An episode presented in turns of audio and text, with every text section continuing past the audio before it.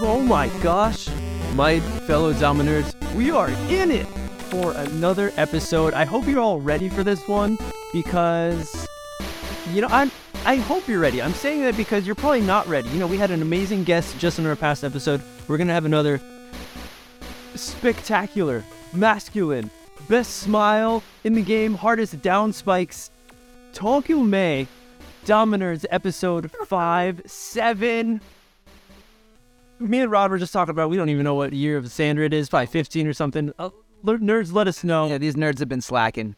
I'm MJ, one of the hosts, Kentertainment, also always accompanied by my buddy, and so excited to have these dudes here in Japan, the eastest of the coasts in Japan right now.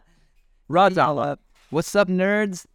As you know, we're here again in the less virtual studio this time, the real Oh. fucking studio, which actually we're here in Sumida, Tokyo, Oh in uh, a nice little coffee shop called Moo Moo Coffee.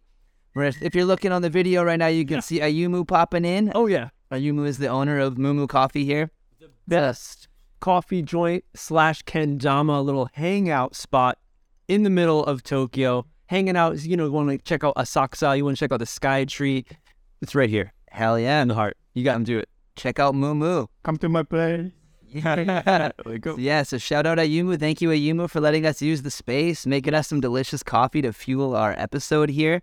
And uh, as MJ mentioned, and as you can see if you're watching the video, we got the one and only Tokyo May and Mr.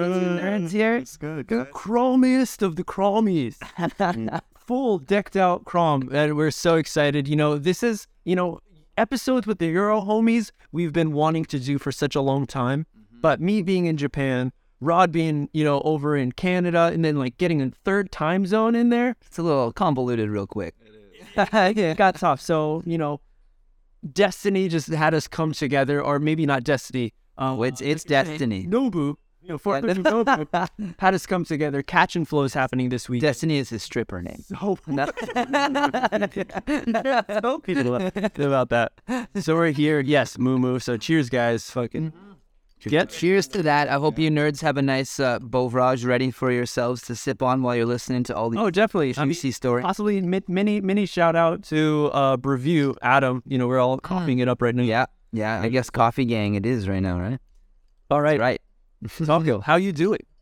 I'm great. I'm uh, I'm enjoying this. Yeah. I'm currently here with my iced oat latte. Yes, Yeah, and the two homies.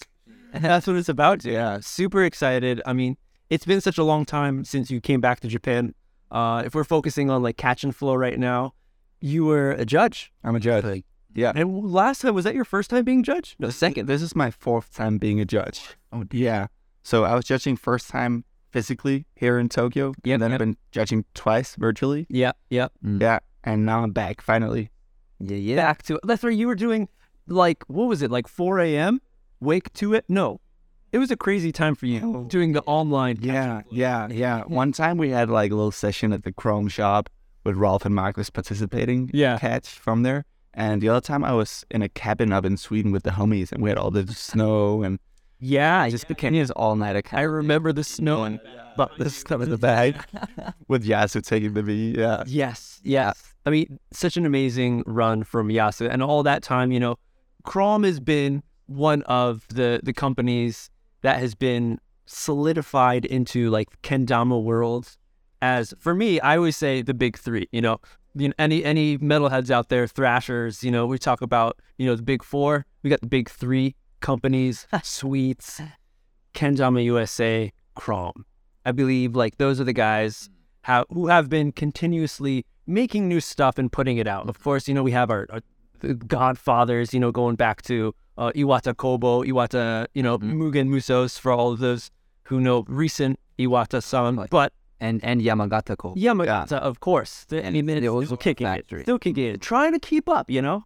It's an interesting kind of like unbalanced Fumetsu Sama. of of yeah of like they begun they started the kendama like taking the aspect of what's not broken why would you fix it so they just kept it rolling for a long time until And- it got refreshed rebirthed Right. seized and now they're just trying to keep up Mm-hmm. but Chrome Kendama is one of those companies, you know, outside of uh, Yumu Kendama, who has been doing a lot of different stuff and possibly being a really hard influence to the other companies, Mm-hmm. Absolutely. I think. Yeah, ever since like I remember the first time I saw you guys like Crom Kendama was Dama Fest Mm. when we were all together in Well, Atlanta. Thir- 12? 2013. 2013 in Atlanta. Yeah. and you guys came down to Atlanta and just set up the booth, and none of us knew who you guys were, but we were like, "Holy shit, these guys are fucking rad!" And then we like had that that legendary freestyle cipher where you bounced the pizza bounce pizza the roof, roof, and still fucking somehow got out on the spike, and we all lost our minds. And That's like I guess a moment also that just like solidified you guys in in like Kendama history also, We're in- which like brought it all. Rod, what was the first? What was the first uh, experience sights when you laid, laid your eyes on Talkild? on Thorkild? I don't know. That's a good question. I'm.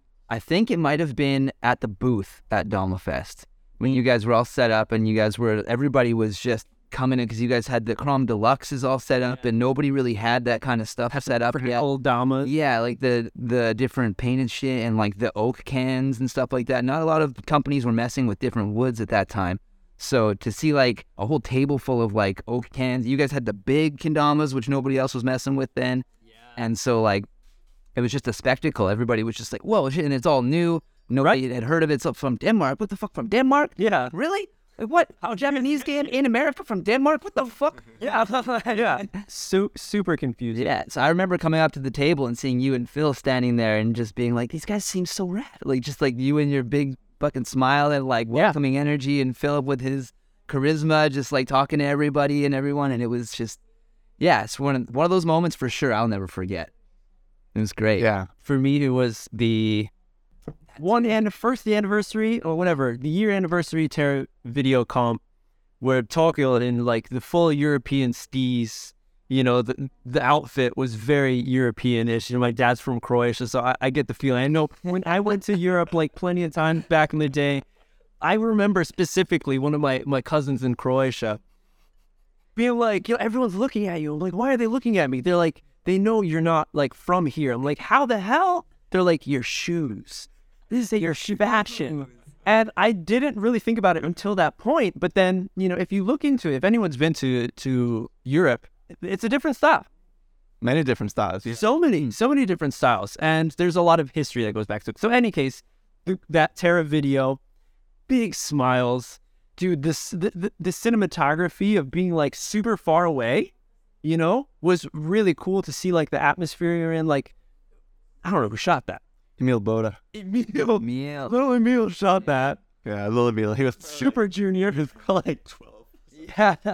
maybe 30. such a great, such a great edit. That's a Dama nerd's homework right away off the bat. But Absolute. fuck, we've been talking too much. Taco, what? How'd you start off getting into this Japanese wooden bowl cup? All right. Well, I got into Kanama after my first year in high school.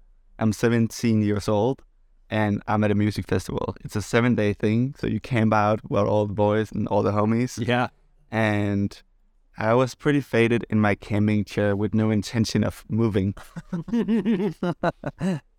As I was sitting there, I was looking out in the horizon and I saw this dude playing with this game. And I was like, okay, I gotta get my lazy butt and say, "Holla," you know, I gotta holla at this dude. And growing up, I always been into juggling, like juggling balls, Diablo. I was like riding the uni bike.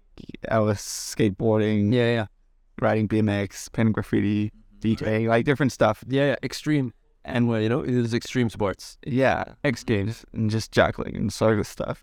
And this guy, he had a kendama in his session. He's called Morten Lindberg. Shout out. And Pop. and pop. And Pop. Yeah, I'll tell you what that means later. That's kind of PG. I don't know. How, are- are we PG on this one? No, no, you're fucking. This is not your mom's been Dama. Okay. Yeah. No. Yeah, so M Pop means Morten Pick and Patter because his name is Morten.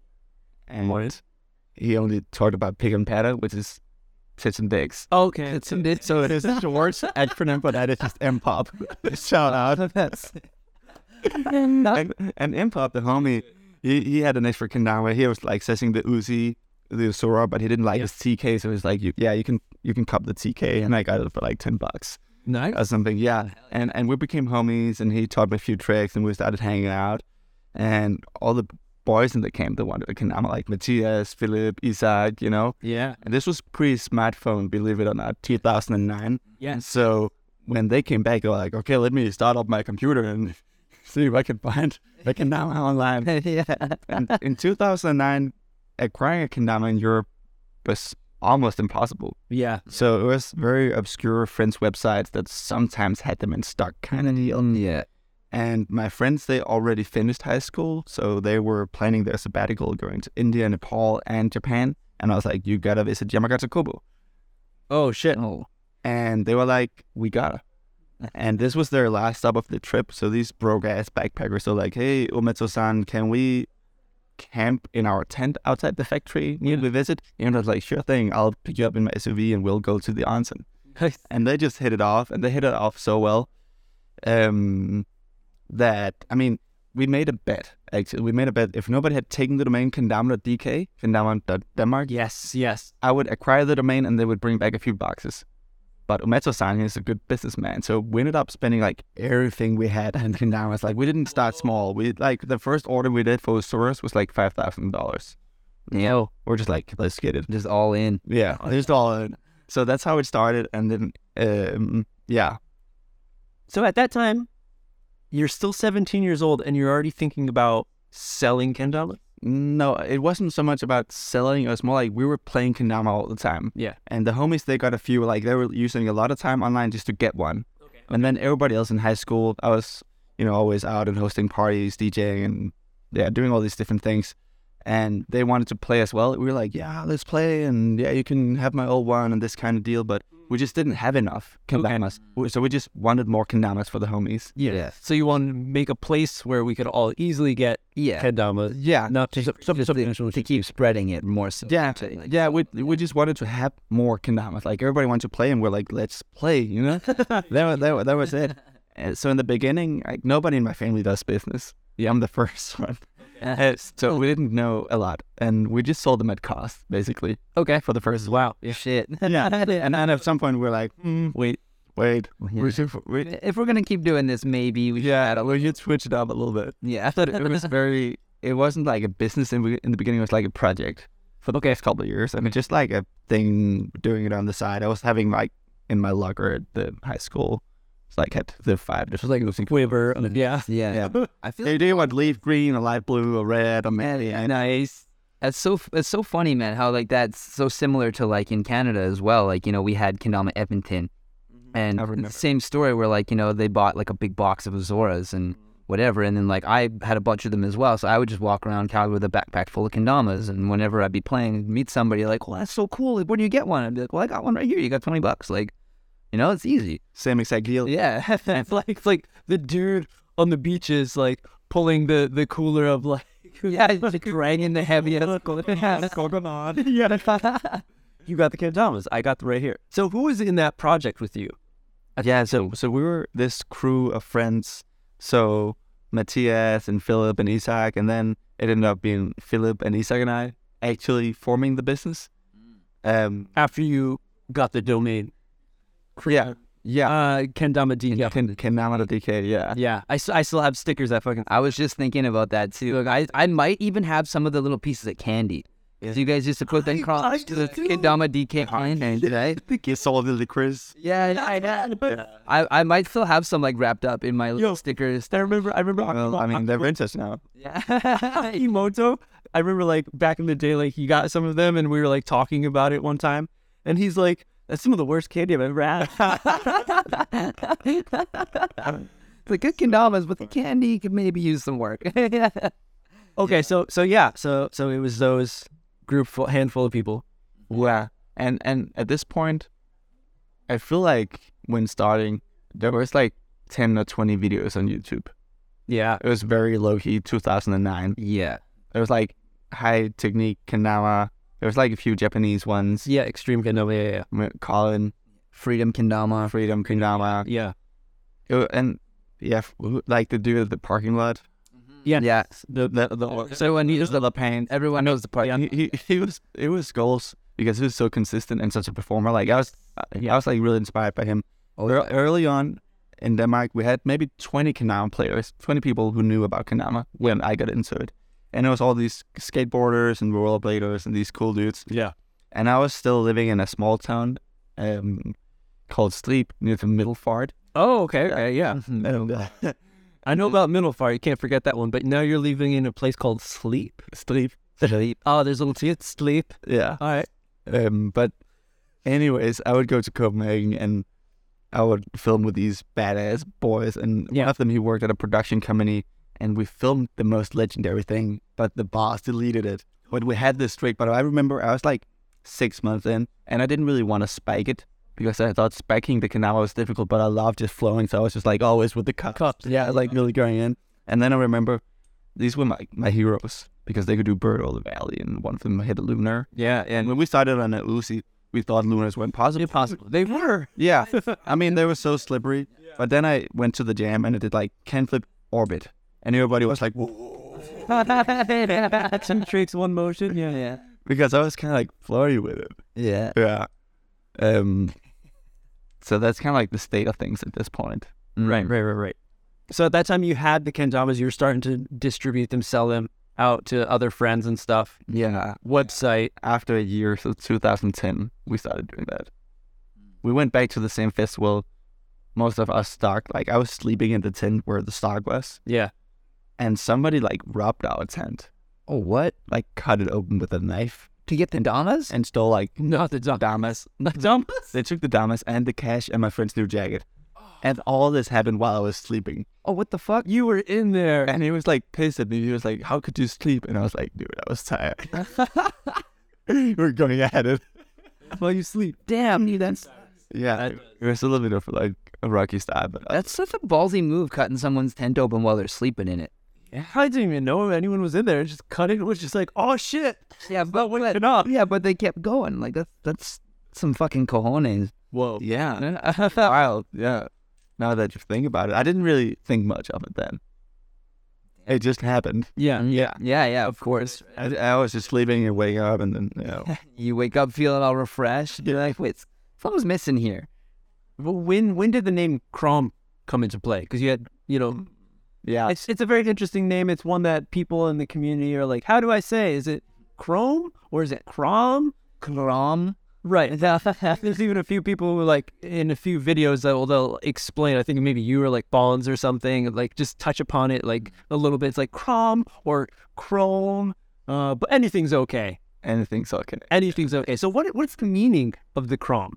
All right. So after a- a while, like I was working for this startup in New York uh, for a bit while after high school, Yeah. and it was a sourcing company. So I got to know about sourcing. They were making this new platform. I was like doing all the graphic design Okay. and website design, and then I got to know a little bit about sourcing. And I've always been really interested why things look like they do. You know, Yep. this T-shirt or this packaging. I always just been having like a lot of interest in product design. Exactly. Yeah. Um, and we started getting better at kendama Mm. after a bit, and making our own tricks, which was much easier back then because the vocabulary was so much smaller. Yeah. Um, countries. Yeah. Yeah. yeah.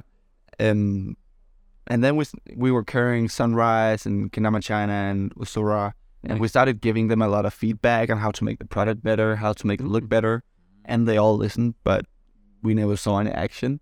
Oh, okay. So I figured, okay, it's time to make what I want. You know, I, I want to make a funky kanama. I want to make the best kanama in the world. And at this point, I was painting graffiti a lot, and the chrome color is the biggest and fastest, and we can paint on top of every surface. Also, it's very versatile. It's difficult to paint on top of as well with other colors. It's a type of paint. It's silver, yeah. Oh, The just big- the, the big silver can. okay. We just call it chrome.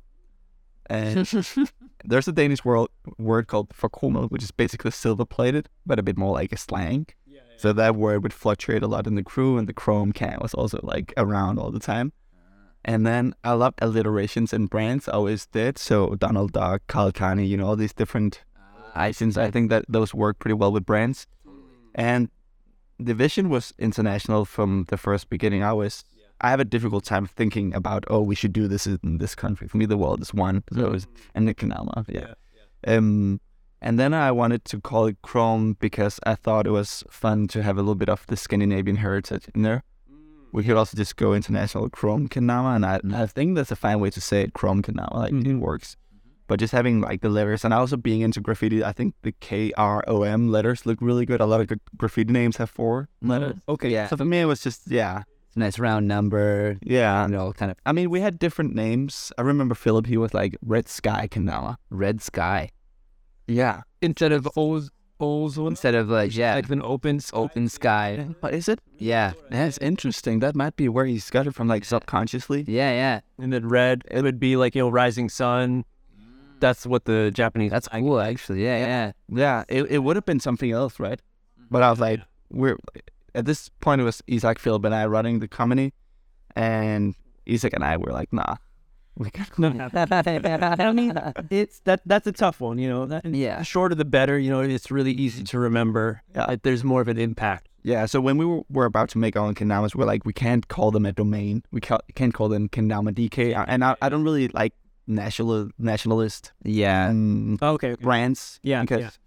I think the world is one. We are one board. No, it's a mental concept I don't fuck with. So I wanted to be more like a thing. Mhm.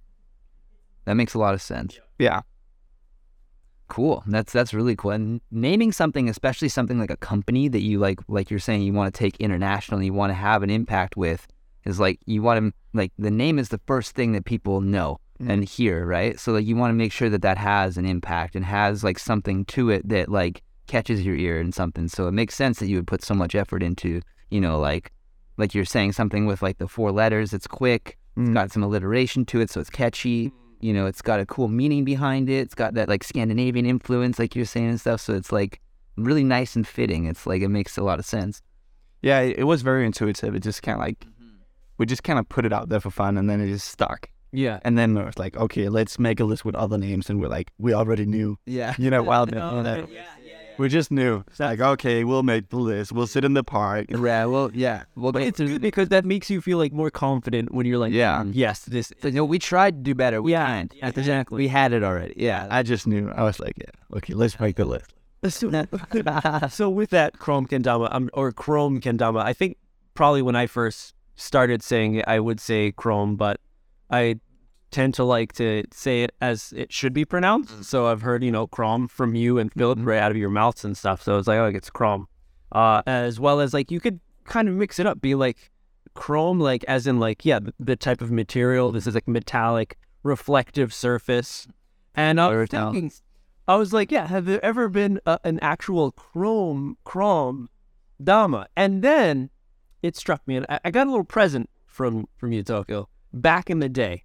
Uh, first time we met in like 2014, the Mugen Mos- Muso tour, Gloken tour, Mm. went out to the to the fucking woods in Japan, hung out. You guys came for the Muso release party, doing pizzas with Phil the Drill, you know, fucking on the street, getting interactive and stuff. When did the hype was real in Japan? As when they were like, holy shit, Westerners play kendama, yeah. and they're playing it like a yo-yo. yeah. The gaijin smashing. Super. What? so it's so I trade I gave you I gifted you a t-shirt of some designs of mine and then you're like sweet I'm going to hit you back when I get back to Denmark. And you sent back an awesome package had a bunch of different damas and stuff. And I got one that I was like what the fuck is this? Oh shit. Oh shit. The The mirror uh, tama. Oh, there it is. There it is. the chrome So sick. Wow. but Yes. but the towel was made out of plastic. Yeah. It was so janky. There's no inclination on the bevel. no, yeah, there's no actual bevel. It's just What street? It's just a What's whole. the story of this? Because I do know you you actually did have different. You had cr- chrome chrome. Did we, It's like the did- did- did we actually sent you this? You said My God. that wasn't the only thing though. There was like a mini. There was you you you hooked me up with like two deluxes and shit, a bunch of candy. I'm happy. a bunch of that delicious candy. I mean, this is this is tough. this is tough. Yeah. I mean, like you were saying back in before, like you why we why even spike it when you have enough fun just cupping and flowing, almost to the point of like why would we spend time with extra paint for anything when all I want to do is just have fun and throw it around. Totally. Yeah, so the story behind this Tama is the chrome chrome, and that paint is difficult. And I feel like a lot of Kanama paints are difficult because we need to like do like the toy regulation stuff, and it's really like there's a lot of compliance, Yeah. and we haven't found like a safe way to do the actual chrome. Yes. But this is an experiment, and I think this is a Christmas ornament where it's been modified. Um, so dope. and we it makes sense because it looks like with like a lot of I think we it's really like those are usually really light. yeah, So we yeah. just put like like from a candle like the hot wax. you know? oh, you filled it full of wax. Yeah. Oh shit, that's so. That's actually smart. Because it would like dance up Yeah, yeah. and then just like put this ratchet little tube in there. you got it. Ah, that's amazing. And uh, I, rem- I d- was it in 2014 when I was in Copenhagen at the Krone shop. You had one of these, and we made a small edit with them. You remember? And I got a quick trick in it, but in the edit, it's very crazy, funky Krone vibes where everything is fucked up looking, and it's like you're fucking ate four grams of mushrooms, and you're trying to figure out what the hell's going on. But there is a s- little run trick in there. Yeah, I remember. filming one. I'm happy you remember, right? Yeah. I'm happy you guys remember so much because uh, it's coming back. Yeah. yeah. So there's some some kids homework. You came for the EKC, I guess. Yeah, yeah, Yeah. that- We hosted the one. Oh, exactly. Yeah, we did the, old- the tour out to Middlefart and stuff, and yeah, we had the Kendam Olympics. That was that was That was the That- little Ken with the triple XL Tama. Mm. yeah, and we had like the stringing race, the lighthouse race around the house. Dude, you killed the damn Olympics. Yeah, I remember the longest light drop. Yeah, I, I I was the longest listing drop champion for a while. Yeah, that was sick. We should bring back the damn Olympics. Absolutely, I'd be. s- It's a really good format. For Mm-hmm. a lot of formats. what was it? We had like the relay race thing where you had to one person, the person at the front of the line got a baseball bat. and You had to put your head on it and spin around three times, and then do like around USA or something. And then it was oh, fucking impossible. It's not- You're like so dizzy, and you're like, I'm not catch the ball, the cups. Never mind, spike it. But Yeah. man, that, yeah, that was a really I good. feel like that's needed to make Kanama fun again. Absolutely. I was talking with EJ about this last night. Yeah. How it's become so technical and so much like one more or one more backflip, one more flip. Yeah, like Okay, and it's not real. thirty more taps. Yeah. Which is amazing. Yes. Oh, it is. But it's not all there is to it. mm-hmm. Shouldn't be the main focus. Totally. And that's why there's a lot of things like, you know, like Kendama Christmas or like w- that's also like what I try to accomplish with like the New Year New Edit comp, you know, is like to make it more inclusive for people who aren't I should tapping their life away. Yeah, you should. You should all participate in the New Year New Edit. comp. And and also the Chrome trick of the year. That We got a yeah. thousand bucks on the line. Just say Yeah, you this guy this guy took it last year. We don't have a lot of did. Yeah. did. That was so dope. I that, that was like What do you spend them on? I was in Mexico, and actually, there's a funny thing because I was broke as shit at the time, so it couldn't have come at a better time. I like I got that like um, I remember sitting in the hostel in Bacalar in Mexico, and I saw the thing, and, or Skaggs called me, sorry, and he's like, "Rod, you just won Trick of the Year," and I'm just like, "Holy fucking yes! I'm going to buy some tequila, motherfuckers! Let's go!" Like it was so sick. Yeah, it- and then like I came to battle at the border, and uh, that was when we all met up, and it was like this real thing, and I was just like, "Oh so then I went back to Mexico with some cash. And it's Yeah. just like, I don't actually know what I would have done without that. It was a very well timed thing for me. It was one of Yeah. those synchronistic things in my Yeah. life. It was just like, without that, I would have been like making a phone call to dad, you know, the Mm. Vankum dad taking out a loan. So, so it was really nice. Yeah, but that that's really what I want to do with Kanama. What I've been trying to, I mean, really making. I mean, fun new face. yeah, and all, taking Kanama. So when I won catch like in 2014 it was super cool and all, Mm-hmm. and at the same time it's like okay, after a bit like of really being on top of my Kanama game 2014, 15, like 13 through 15 is probably like my high time in Yeah. Kanama. It's kind of like sometimes like why did it fall off? You know, I sometimes I ask myself like. Mm. I played more recreationally because I decided, okay, now it's more important to focus on the community, and in order to do that, I need to build this brand Mm. to feed into the community and actually be able to get money for people to win and Yeah. Mm-hmm. support a Kanama lifestyle, and have actual Kanama pros who's not just a pro but who can actually make a living from Kanama. Mm-hmm. Yes, I'm really happy to hear that it's actually been going that direction. Absolutely, yeah.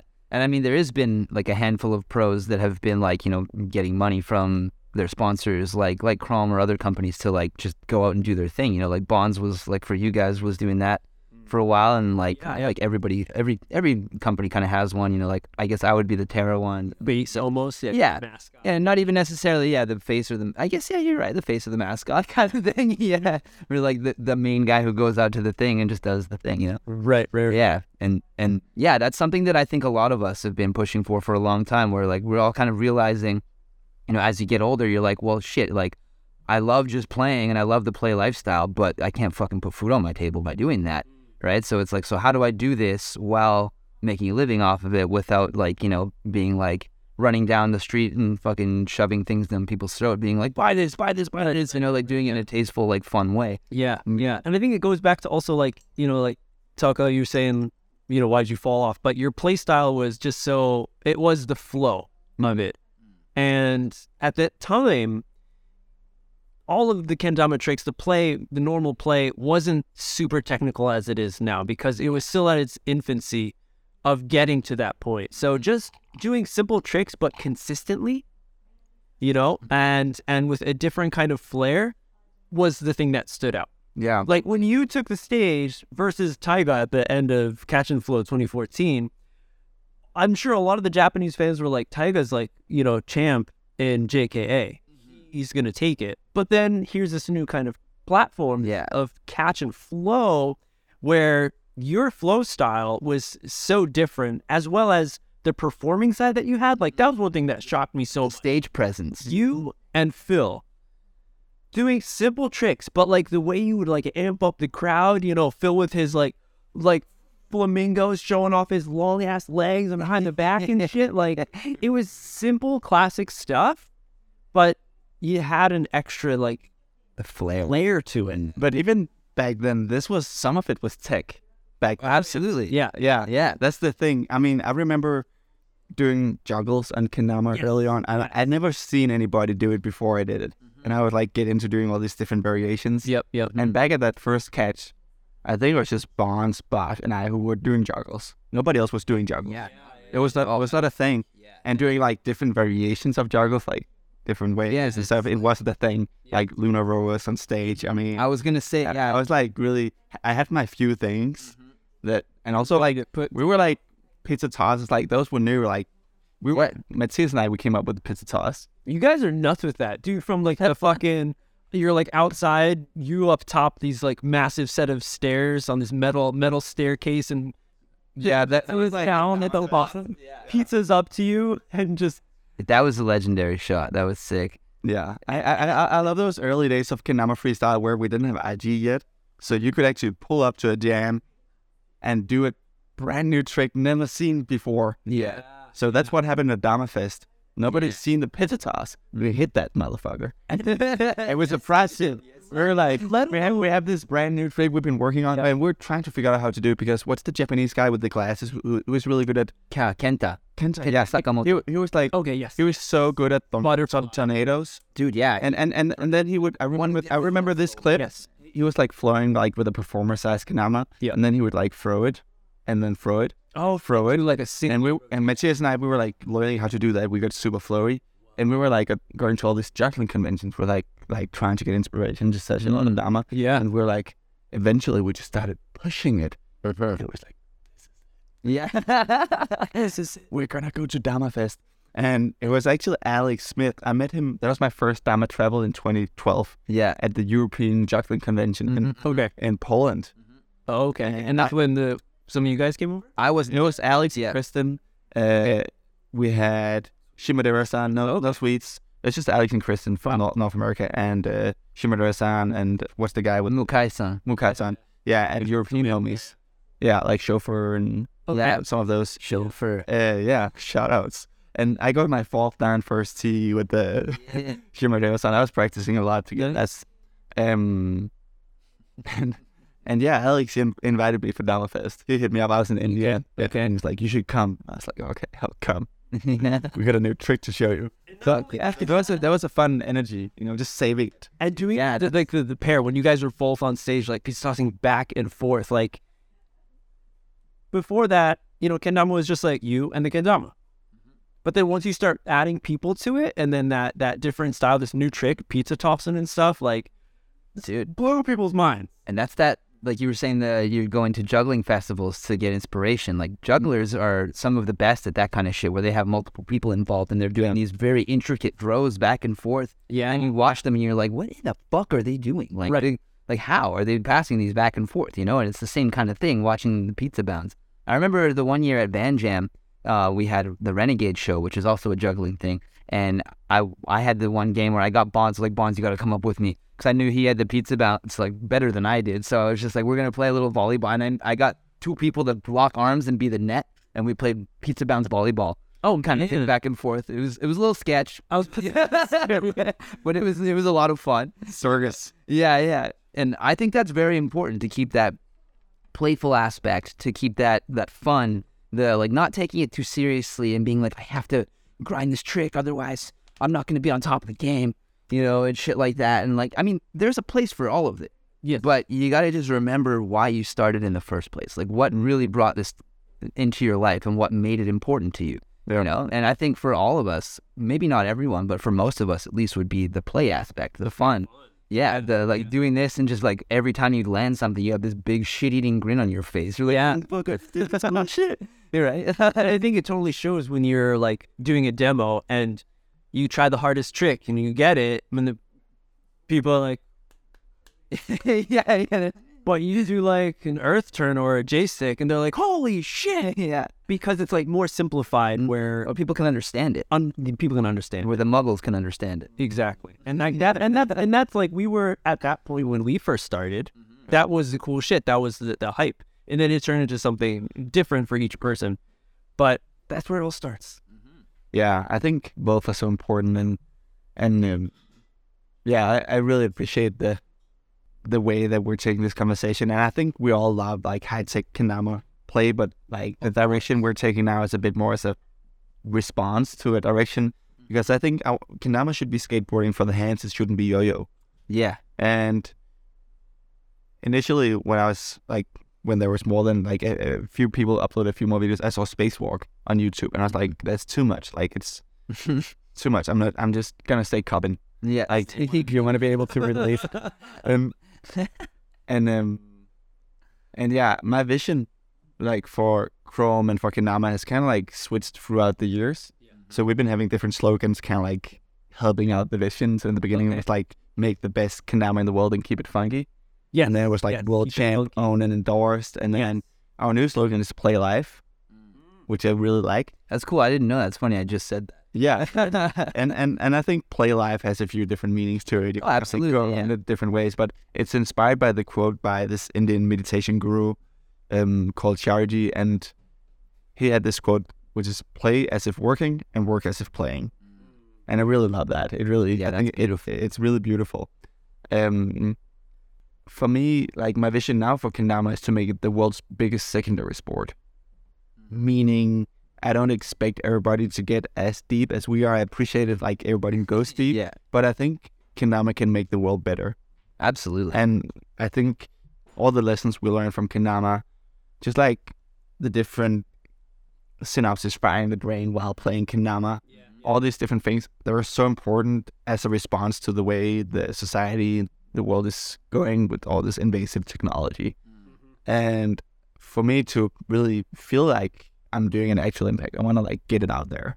And that's why the vision isn't to make the biggest sport in the world because I don't expect that yeah, it'll become like that. But I see Kendama as a perfect secondary tool, no matter what you're doing. Are you a young professional? This is like your condensed ping pong table at the office. Are you waiting for your dance lesson? yeah, Yeah, get off your phone, stand up, sesh a little bit. totally. Like in any sense, we all know how we can apply Kendama.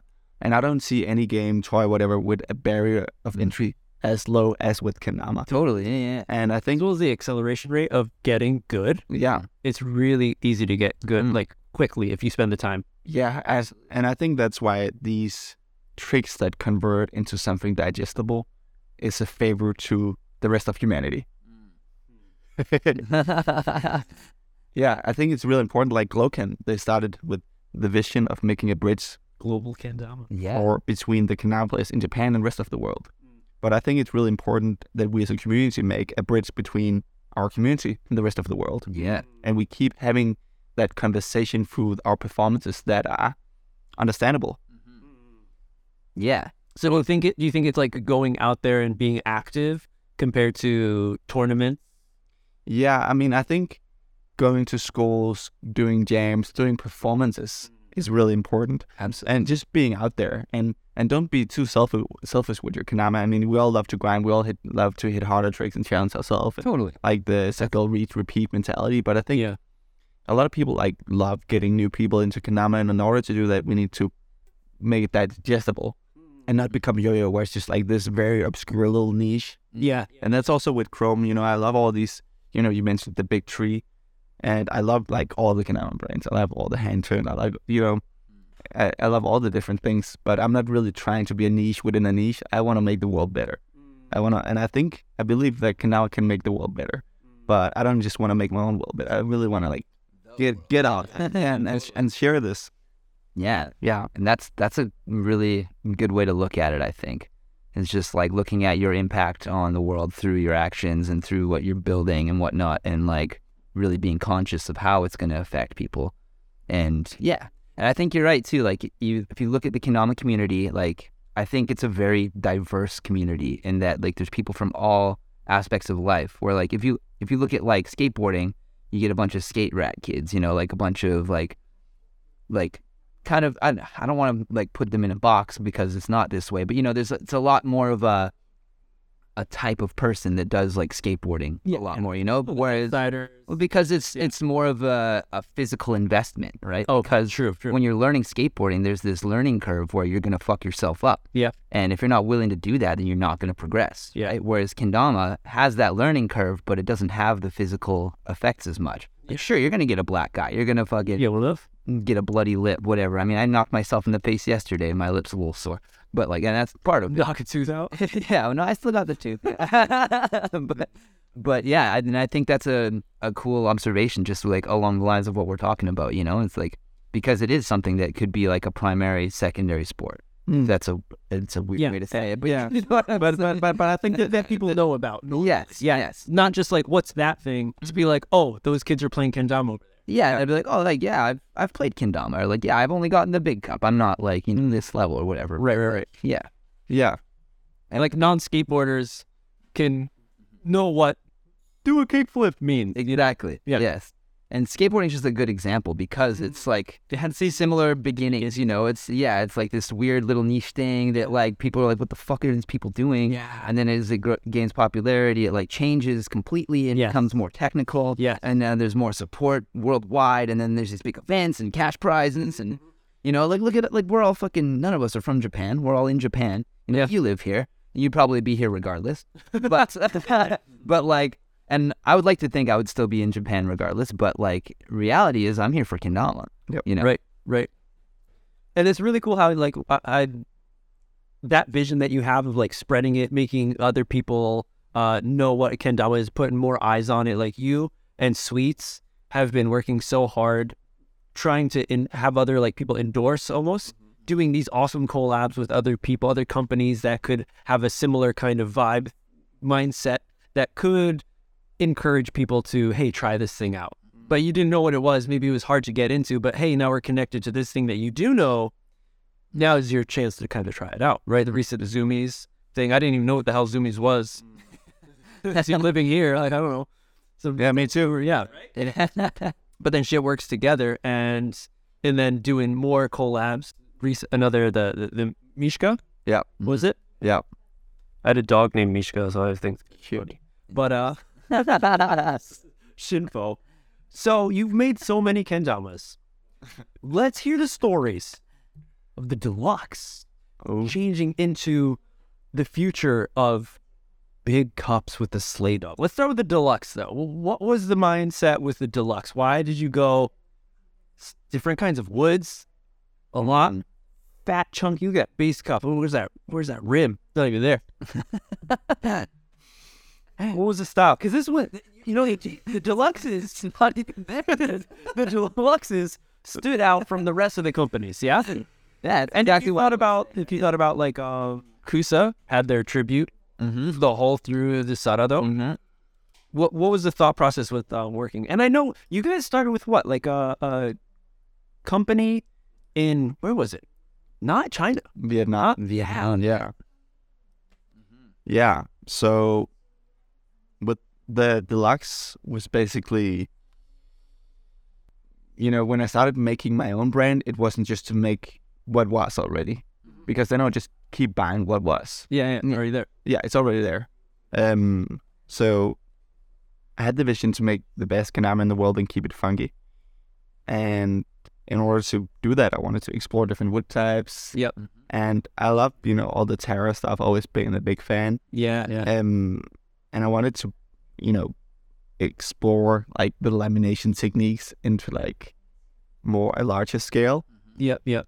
Um, and get it out there.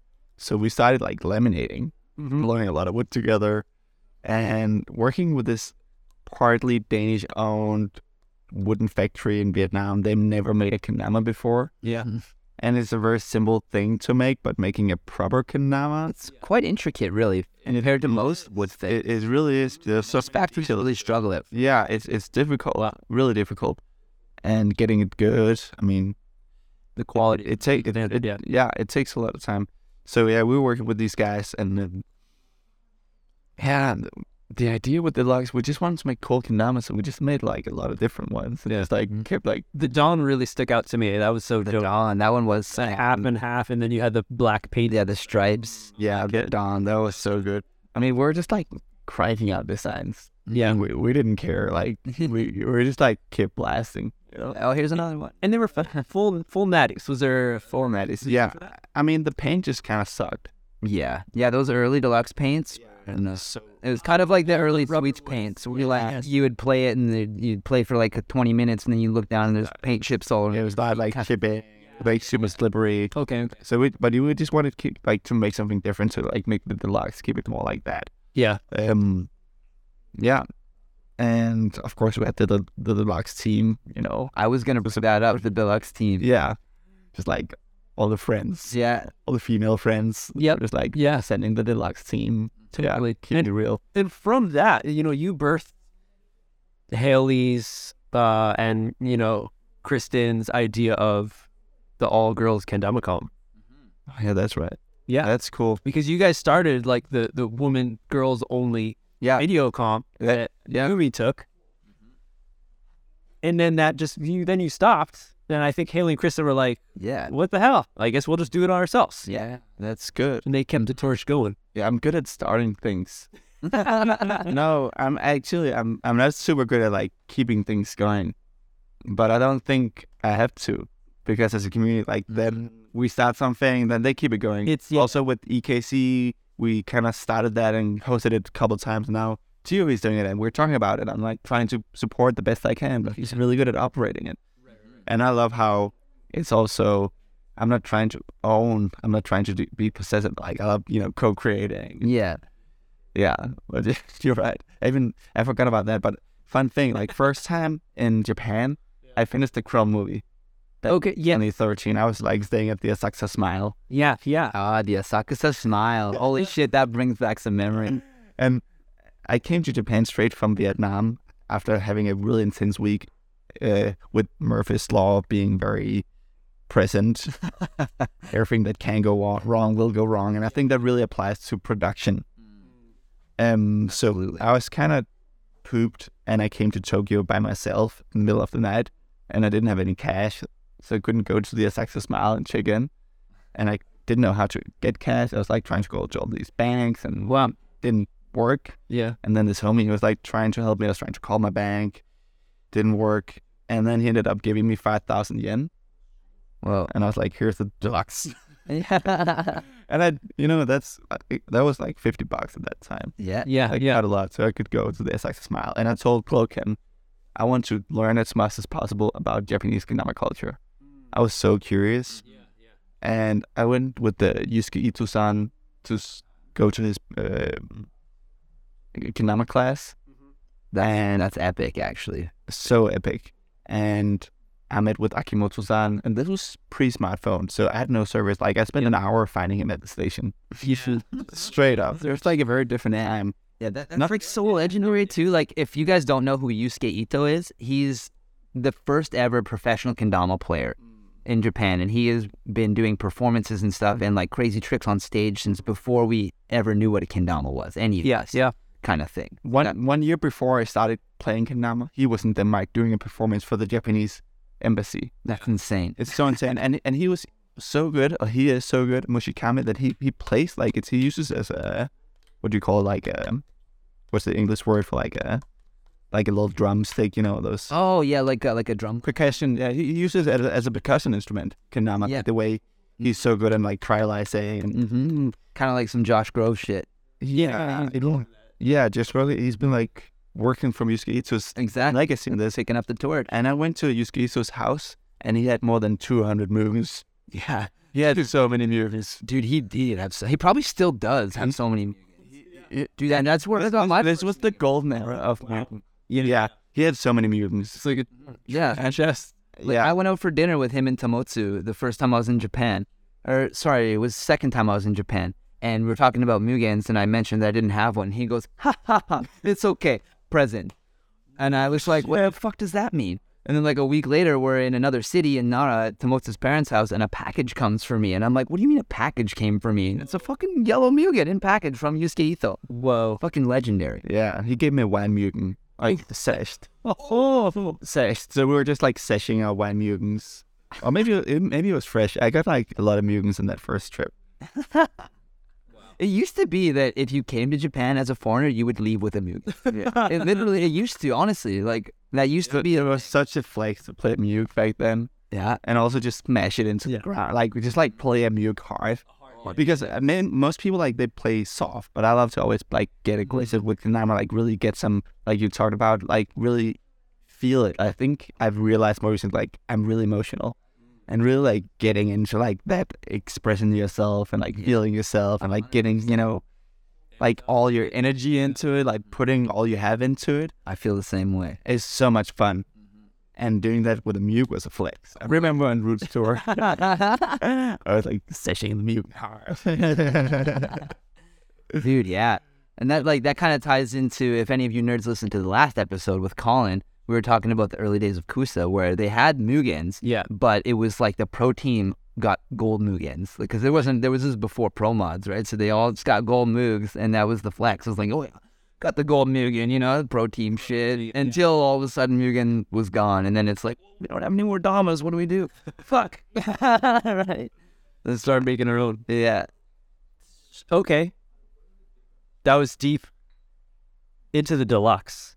Mm. There, there is, and we, we, you know, we, we went to like all amazing territories. There was there was a mishap that happened. You know, right now you're in this new, maybe not new anymore for you. Your your Chrome headquarters. It's a nice big spot.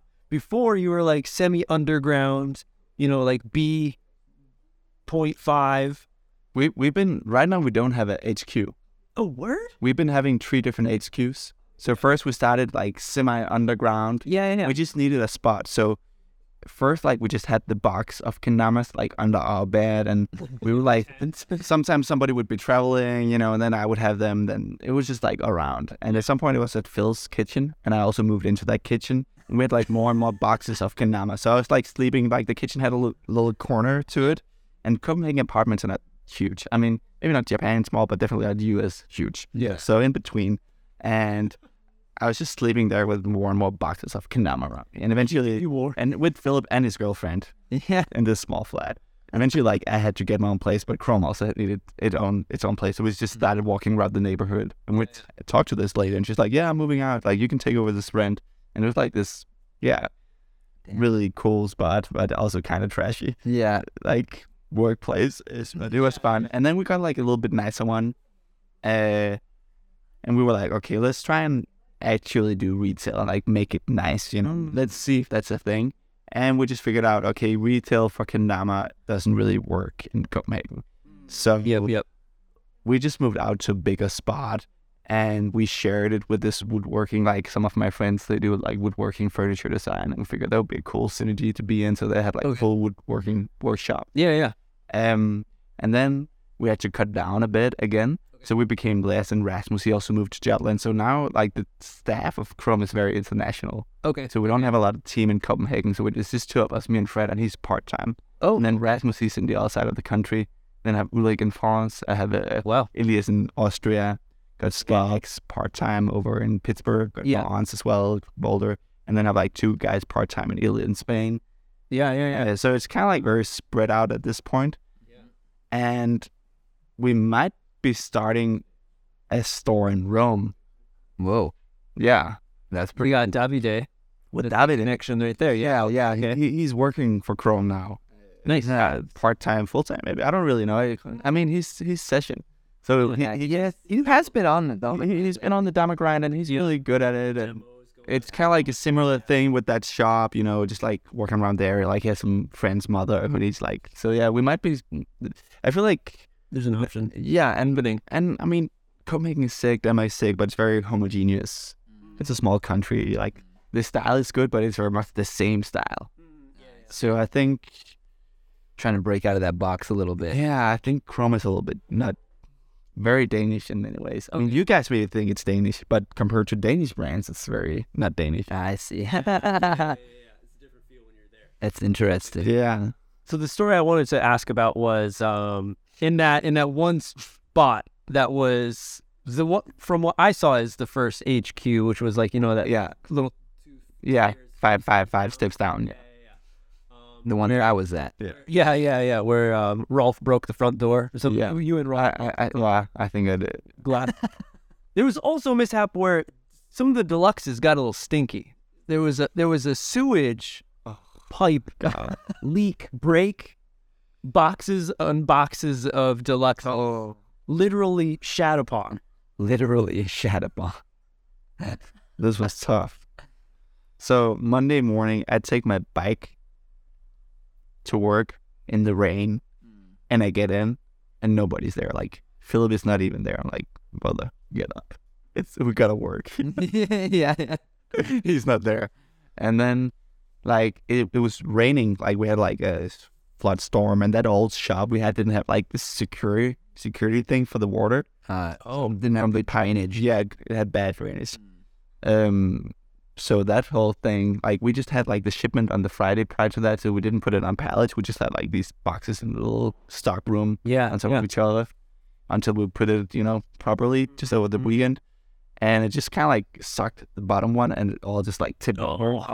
Yeah, worst case scenario. and there was like, yeah, no insurance or nothing because we didn't store it properly. Yeah, and I was just like there by myself in that column to figure it out. And I was like, okay, Philip, you got to come to work now. This is a very Monday. Very Monday. Yeah. Fuck. That sucks. Yeah, put your Kanama boxes on a pallet, on a few. yeah. If you're in a basement. Be careful in those basements. But but that didn't stop you. You know, you guys worked hard, cleaned them, Yeah. dried them, Yeah. sold them. We used them for workshops and gave them away and like did like mad discount. Yeah, yeah, yeah. Yeah. So it was, in the end, like it did suck, but at least you were still able to use it. Yeah, we had a lot of friends who came out and helped like disinfect and all. Yeah, yeah, yeah, yeah. Listen, yeah. My God. For God. You remember like so many things. It's amazing. There was like a really Monday Monday. yeah, oh yeah, that sounds like the, the most Monday of Mondays, man. Yeah, just like the bike ride was tough. I remember in the in the rain. I bet. But then on top of that, you're like, fuck, I'm finally at the office and you fucking dry off a little bit. Yeah. Open the door and just like sploosh, sploosh. It's like, what the fuck? Yeah, Oh, dude, I can't imagine the, the turmoil going on in your fucking head. At Yeah. the moment. that's.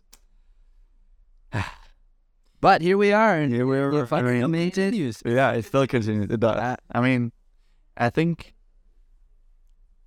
in biology, like there's this thing called epigenetics where we're so much products of our environment, but since we're conscious beings, we can translate our environment. So I mean, it is what you make of it. Yeah, exactly. Yeah. And you guys kept it rolling, the ball rolling, if you will. Mm-hmm. the Thomas Ben There's, yeah, yeah. And, and this, spikes. there was a time where um you guys I I mean I've noticed of course you you and other chromies Philip Mateus you you came to Japan m- multiple times it was we were hanging out and stuff you did that awesome tour when you released the Vikings that was a super new type of kendama that you know Terra had their LBBs and this is just a little uh, triple LVB or something. It was Yeah. Uh, quite a bit bigger. It was than a the little LBR. bit bigger than a little bit bigger. Yeah.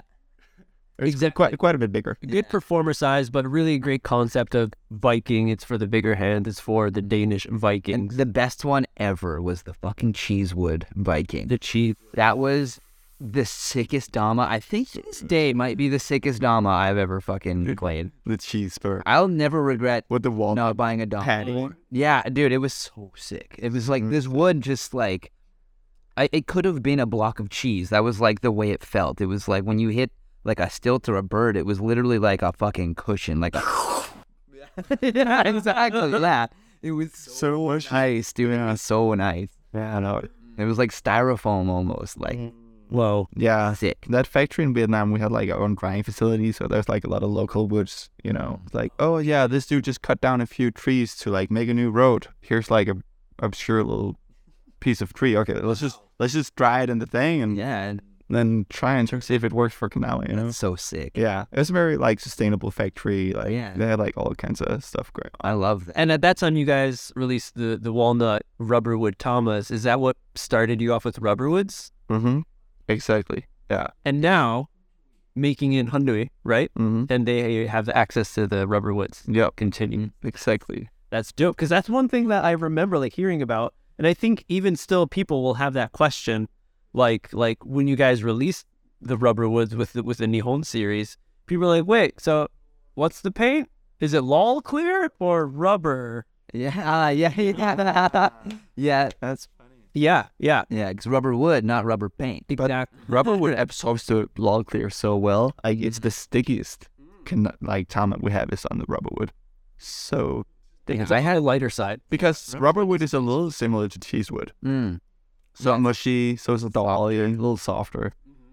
And I think as kendamas are getting really big, rubber wood is a good wood to keep the weight a little bit Yeah. down. Totally. Mm-hmm. Yeah. I mean, when they were this small, oak made sense, but when they're this big, I feel like rubber would make sense. Like, it's so much bigger. I've always been a pretty big fan of heavy kendamas, but I definitely take their toll. Like even today, like I was just saying, like, my wrist is a little bit sore from I've been playing this heavy purple heart kocho for a few days now, and like I have a Vera wood hand turn that I made in my bag. Sweet. That I, like that I I, gotta try that one. I'm pretty sure. Yeah, we'll play later. I'm pretty sure it's like 120 grams, like just the. I love heavy. So it's I love heavy kendamas. And like there is something to be said about, you know, one of those where you like you slap a lunar on that thing and it's like you're sitting down. It's like a bam. You know, it, like or not just sitting down, it's like a like it's like Bam Bam Bigelow doing a butt drop in like the nineties of WWF. You know what I mean? Like fucking right on your face, just bam. It feels so crazy Yeah, but yeah, like it, it- I think it's also important to keep that, like especially with the modern play, you know, like the multiple flips. That's probably a good reason why I'm not so into the triples and quadruples and shit like that. Is because I'm always playing these heavy woods. You know, it's like a lot takes a lot more effort to get that thing spinning, totally. and not, never mind stopping it, right? Mm. Yeah. So like, And I feel like for your very dynamic and aggressive style, the heavy one is good. I mean, I, I used to play a lot of heavy kanamas and really like them. And I think our styles are very different, but we have some coherency. Like the more aggressive That's and like fucking go in, but yeah, yeah, I, you know, like it- for me, it's always been not about the tricks you do, but how you do them. And if you do like a soft downs fight, rather just like go for it and miss it, Yeah, dude, yeah, because then that one time you hit it is gonna be legendary and that it feels good on the heavy ones. But I feel like I love the diversity in kendamas, and then having played a more heavy than coming to rubber wood and just like the birds just like sitting there and you're just chilling, and it's so much fun. and Like- and that's what makes it cool too is like these different type wood types different paint types different shapes all that stuff kind of adds different attributes and like kind of helps curb your play style into Oh. different zones you know Yes, yes. so like like when i picked up one of those cheesewood damas you know it was like fucking just stall central you know it was like i didn't that, i don't think i ever did a big cup on one of those it was just fucking bird Yeah, so you you know like yeah so yeah it's, it's very cool to like see that like the progression from where we started with like nothing but beech woods or like you know the odd sakura or the odd like you know like yamagata koba has been doing a lot for many years different woods and stuff like that but we didn't get to see much of that until we started coming to japan Hmm. and going to their little museum and stuff like that right? Yeah, yeah, yeah. So like in the beginning, all we ever had was beech woods and maybe the odd maple, which didn't come till later. Right, right, right. So now it's cool that we can have all these options and we're fucking spoiled in a way. All you nerds who are just starting out, you have no idea. the shit. It's like, you know, I used to fucking walk to school in my grandpa's Yeah, Uh, yeah, yeah. PJs, fucking uphill both ways and seven feet of snow, fucking that kind of shit. I mean, yeah, Like, No, but I mean, in a lot of ways, like also it's it's easy. Like a lot of hard work has been put into making Namas what they are today. Absolutely. A lot of hard work, and of course you don't see that when you start. But it's easy to like start a Kanama brand and make a good Kanama. Like we had to put a lot of work into making them better because for starters we didn't know exactly what we were gonna do, but we just meant, wanted to challenge the status quo and keep doing that. Yeah. And I think the evolution of Kanama and the evolution of Kanama Trace has really been fast paced. Mm-hmm. But I think at this point, it's also like, okay, we don't really need that much bigger cans. It's like, Yes. we've been on a. It's interesting to see what's going to come. I'm Yeah. excited to see what's the next kind of thing. And hold on, The next like, big evolution. better paints, bigger cans, Mm-hmm. all these little kind of like things to make them special. Mhm. Where now it's kind of like we come up with all these mimicky almost kind of thing. Yeah. It's funny little catalyst. Yeah. Like take us down this road, right? Yeah. Mm. So Interesting. Crawl made a big one, I think, for the whole community by releasing the Slay Dog. Yeah. That was, I mean, I've heard that that was the ticket almost to persuade Bonds to join the team, sending him a, a prototype.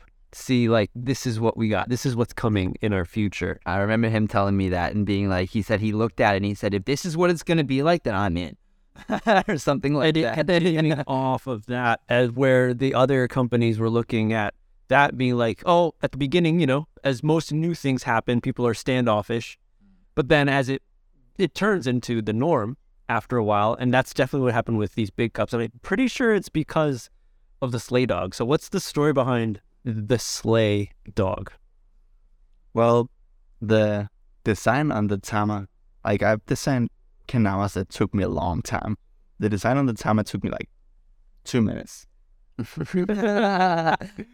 So we had this scope from the autumn. That was like the first Kendama with that scope. Okay, yeah, like scope of those are necessary. the 70 30 scope. Yeah. Like that that wasn't done before. Now it's like everybody. Yeah, yeah. So Before there was just Yeah. the stripe. And then, That's the then way to track. I wanted like the top scope as well. So I added that. That became the neon because it had like the white rounded hole Okay. Mm-hmm. Mm-hmm. and then the red in Oh. the Right. top. on the So Yeah. yeah, had like the Nippon, Nippon flag. Yep. And that was new, like never seen before. Nothing people don't know, but it was like a new thing. Now it's like people just do it. Um, and then of course they can. Like we wanted to make it bigger, Yeah. and we had some experience making it bigger f- from the Viking, but that was like more a response to the performer size. So it was Viking was smaller than performer size. So we were thinking like the same thought of making it to these hands and not the Japanese hands and the 1970s, which is basically what Usura is based off, right. uh, and keeping it still competition size. Okay. So that that was kind of like the brief, you know. and We made it bigger. Did That's how it started. Did you like measure out the box? Uh, this was pre. This was pre-box. Which this was pre-box. I remember we had a meeting with Tamotsu and Jeremy from Konami USA, and some other, maybe probably Sweets was there, and maybe Nobu. We were like at a cafe in in Tokyo, yeah. and it was like a thing. It was like, okay, so what's up with this? You know what? What like because we kind of like broke the rules without really having rules. So it's kind of like, okay, so what are we gonna do with the rules? It was the same thing like when Sour Mash started making sticky tamas. Yeah, It's like, yeah, like, well, we never thought you would do this. Like, what the fuck? That's not okay. You can't do that. yeah. Then And slowly everybody kind of starts to just accept it. And it's like, well, oh, actually, this is better. and now everybody does it. Yeah. So so yeah, that was kind of like one of those situations where I don't. I mean, it's always tough being a pioneer. You know, we were like, Yeah. but of course, I wouldn't say tough, but in this case, but you know, it's like people had to get used to it. Mm, totally. Yeah. Um.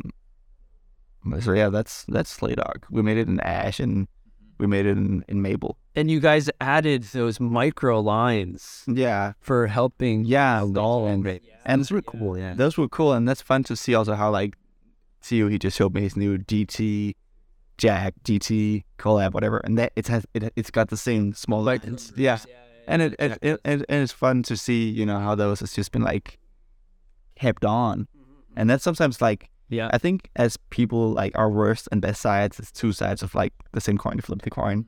We live in a polarized world, and I'm, I'm like good at starting things. But I- sometimes I forget, right? So sometimes you forget about these cool things, and then other people can like hedge onto it, and I'm like, oh, we should probably do it again. All that. It's it's flowing. Yeah. Yeah, yeah, yeah. I mean, uh, Iwata-san even did a version. He had it, the groove, I think it was called, where he had some some wavy lines Mm. right on Yeah, the yeah. area. Yeah. Yeah. I mean, my pro model too. Like I did that intentionally around like the cup edges, you know, to have that bit of texture to help with birds and stuff like that, or like also on the base cup, Yes, yes. you know, and cause, because I, I think probably because of that, honestly, I wouldn't have thought about that until just now. That that's probably what influenced me to do that. Honestly, Yeah. it's interesting. It is. So, it is. We're talking about like kendama sizes and the box and stuff like that. What do you think going forward? Do you think the box has now become arbitrary? The funny thing about the box is that it doesn't say anything about Tama sizes. It does say something about bevel size. Yes. That's what But, twi- but, but Uh, in coin it can Yeah, it's a 10 yen coin. I don't know the actual. It's like 23 millimeters. Yeah, I think you're right. Mm. Yeah. Yeah. So The- when we did like the, I think eight year birthday, we just made the bevel too big, not to fit. Mm. Yeah, the I kid. remember that. Yeah, yeah. That's fun. Yeah, I remember it. Yeah, Yeah. yeah. I remember that one. Yeah, yeah, yeah. That was when I was living in Japan and I was with Tomotsu and then when they saw it and they were like, the this is so big. I remember Tomotsu's face. yeah, it was very funny. Yeah. I think uh, the original homegrowns from Sweets also had a pretty big bevel. yes. I think you're right, Yeah. actually. Yeah. Yeah. I mean, and then now we have like, you know, the Crom coin where everybody's just like making the thing fucking making it right out. Yeah. And now, now people just use like the concrete instead. just Yeah. Straight into that. Exactly. I, I love So much more efficient. it's so funny. Yeah. But yeah, so like in my my opinion anyway, with the box thing, it was like you know we're at a point now where, like we're saying like with different types of tricks are easier or harder based on what type of kendama you're using, whether it be shape, wood type, all that kind of stuff. So having a box it like doesn't really make sense at this point because if you go bigger than the box, you're sure you're gonna help yourself do stall tricks, do things you know like that, but you're gonna hinder yourself in flips and like that kind of world. So like you're kind of we're we're at like a balance point where like we know what we need. Yeah. We don't. It's the same thing with like string length. There used to be pretty strict with string length. You know, like Mm. a prime example is like in that grip contest when Chris Bosch won, and people were like, his string is too long. blah, blah, blah." So he just fucking refilmed the whole thing, and every time was like two fingers, bitch. Like Yeah. And You know- and that was JKA exactly. Like Influence. 39 to 42 centimeters. That was the rule. yeah, Mm-hmm. But they skipped that back when JKA was still like the thing. Mm. They even Okay, okay. yeah yeah. Looking, right, right. right. Uh, oh, I think 39 to 41 with like yeah. one to It's- two it's fingers. in- for one to two fingers. Yeah. depending on. I, I don't know, but I was I was just thinking about Chris Bosch in that video because it, it kind of makes me want to say that. I mean, the tool is like less than five percent. yeah. Yeah. it, it has the per total operating The control. Yep. And I think it's such a big flex to do that. I'd love to see some more of that. Dude, that was one of the biggest flexes in Kendama. And he, he's still so good. Yeah. You Amazing. can't fuck with He, he pulled up to the CLL thing recently, and wow. Yeah. Yeah. Mm-hmm. He- and he still like he grinds like a beast. Like I'm sometimes I'm grinding, but a lot of the time, you know, at the jam, I just want to like keep people. Yeah, and you- fun. And it's hard to keep that balance because, yeah, He grinds. Mm-hmm. He, boss, he grinds. I have a lot of respect. Absolutely. Yeah. I even I get Snapchats from him once in a while. He's like at work and he'd be like, okay, one try at the quad. You know, and like, like probably a qu- quarter or half the time, the kind of thing he hits the quad first try and he's like, oh, hell yeah. And then he goes back to work. And I'm like, what the fuck, boss? Just fucking up quickly. Like, boss isn't looking. Quick fucking quad lighthouse flip. You know, like, what? That just goes to show, you know? Yeah, yeah. Very raw. The player. Yeah. Yeah. It's, And that, that's that's why this like small kingdom I think is so much fun because dude, yeah. Yeah. yeah, it brings back that JK feeling a little bit. Challenge. Yeah. And Crom has always, I feel like, been at the forefront of the mini game. Mm. The the, the original Crom minis with the, the the rubber. I remember me and Keith Matsumura were at the Crom shop Ah, on Dana 14 there, and uh, we were seshing the minis really hard. We had like a couple games of Ken going, and we were going really hard. And Philip came out and he threw like eight of them at us. Yeah, this little guy. And he threw like eight of them at us. He's like, you guys are now the Crom mini team. But or something like that. And just threw them all at us. It was like, hell yeah. And I've always loved these things. This has been one of the most fun kendamas, especially as a mini, Yeah. you know. And like, I can't think of anyone else that makes minis really that are like as playable. The best thing I think I remember with this one was like the hole size compared to the spike. It was just it's perfect. Like yeah, it, it was a smaller spike, bit, a little bigger on the hole, so it was playable. Oh, you know what? Actually, there is the one homie. He's newer in the game. but Perspective Kendama is his thing. Yeah, it's Christian. Yeah, Yeah. in Spain, I believe. He's the homie. Yeah. And he hand makes all these minis. Yeah, and they're so dope. Yeah, and dope. I played his that he Chest, chest shape. Yeah, yeah, and the chest shape. Exactly, yeah. And yeah, so shout out Christian. 'cause Yeah, that's respected. Genau, shout Yeah. out. I mean, Hell yeah. Tiny, Yeah, keeping it fun. A little like you know, adding the uh, just the again the, the playability of versus fun factor Yeah. and what you need. If like when you were saying like bigger sizes and stuff, people like long, longer strings, shorter strings, different so- styles of what you how you want to play can really benefit or be hurtful for what your style is to what kind of kendama you have. Looking at like skateboarding, skateboards, there's a lot of variations of sizes that you can get, and you can get a big ass wide deck. You can get a thin one, depending on what you prefer. So like, but it's all everything's still okay for competition, right? So it doesn't matter. You want tight truck, loose trucks, whatever. It's it's it's all doable. So- If you want to look at skateboarding as a whole, you know, like you include longboarding and like downhill racing and stuff like that too. Oh, Yeah, like it's a completely different tool, even though it's the same thing, you know, but you're using it for a different purpose. yeah, Whereas if you were to take a longboard and try and do a kickflip, then you know, good luck. yeah, yeah. Sure, you can with certain ones, but like Right, right, right. but like yeah and so it's and it's the same thing and I, i've always loved that skateboarding is such a great example of like what kendama is kind of becoming and always has been you know like we were saying before it like has the similar origins and like the same kind of like side story kind of thing where it's like not in the mainstream but it's like slowly peeking in and then people are just like yo what the fuck this is so cool Yeah. you know yeah. and then there's like a little explosion and shit Right, right. and me being like someone who has skated my whole life, you know, it's like it's really cool to see that, and it like maybe that's part of why I like it so much, and part of why kendama and skateboarding are two things that are like so dear to me, you know. And I'm sure I'm not the only one, Yeah. but No, there's definitely a lot of connections. Mhm. Let's hook it back over to uh Crom Company. Of course, you know, you are the main man, head owner, Mhm. CEO. I remember, you know, back with with Philip when when you guys were here hanging out early 2014, 15. From my understanding, like Phil was like the business dude and you were like the art Yeah. director and stuff and pushing forward. But now full on well, not just you, you explained you have a huge team all over the world now. But with all of that, you continue to win awards over in your home country, Denmark, the Gazelle Awards. What what is this? Because every few, like once a year, you're like, hey, we got this award again, like Small Business Award. yeah, yeah. Well, so so now I'm I'm the CEO, and then of course you know running it with the team, and and I own the company solely at this point, um, since 2018, and well, the the Gazelle we got five, um, and it's basically a, a way that this our financial times they celebrate small and medium enterprises Mm, and they is a growth factor. So you have to be a certain size, and they'll want to grow a certain percentage Okay. year over year, and then you get this award. Wow. Yeah, so we've gotten five of those, which is really cool. Nice. Showing your progression that you're actually making change. Yeah, Yeah. exactly. So that's it. We didn't get one this year. but I mean, it's it's a lot. Like, not a lot of companies they last more than a couple of years, and not, not a lot of companies get one. But we got five in a row. I think that's really cool. And I mean, I grew up not so much like on the business side, um, and I think it's never really been my motivation. But it's more like a hygiene factor. Like at this point, like if you want to have a big, nice community, like that needs to be funded, and that needs to be funded somehow. And we sell canals to make a profit.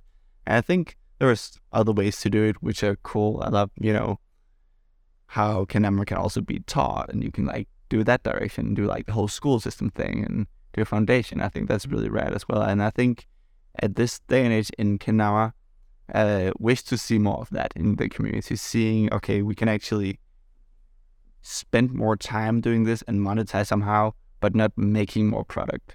I mean, I think it's really cool to see all the different brands, but I think back when we started a brand, we started out of necessity. Like we needed some cool kendamas. We didn't get a blue one and a solid red one, and they were slippery and small. Right, right.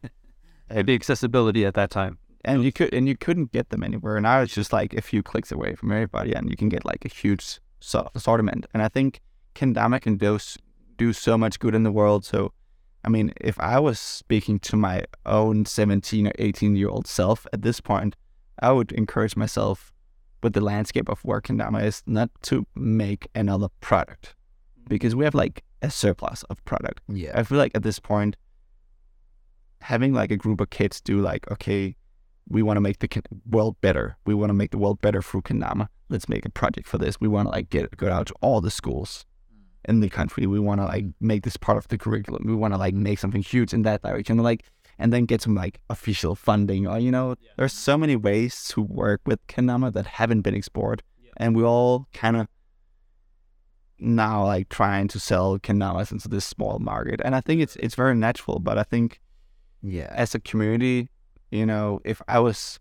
starting with cannabis and really wanted to do more and spend my time doing it there's so many more venues to do it than making a physical product and that's something i think should be explored and i'm just like it's not something i've been thinking about and i'm just intuitively like fleshing this out right now um but i think that would be really cool to see and something i'd love to support Totally. And Yeah. there, there is some of it. You know? Yeah, there is some- Like Josh with his. in- Exactly, and uh, I, with his I, institute. I, I love that. Even like looking back, like, you know, Tomotsu used to do stuff Ex- like that. exactly. Like backpacking around Japan with a bunch of kendamas and Yeah. going to schools and giving them away and stuff like that. And I think there's just so many ways that are needed Mm-hmm. for us to grow as a community. And I'm, I'm just kind of like, I just want to plant the seed that there's other ways to do it than making more product. Absolutely. And because if you're like passionate about Konami, I'm sure there's a company who wants to support you, and you can get the product, you can sell the product. Like, I mean, there, there's so much. No, like, of course, I love to do that, but I don't like all brands love to do that. Yeah, you know? yeah. want to like support.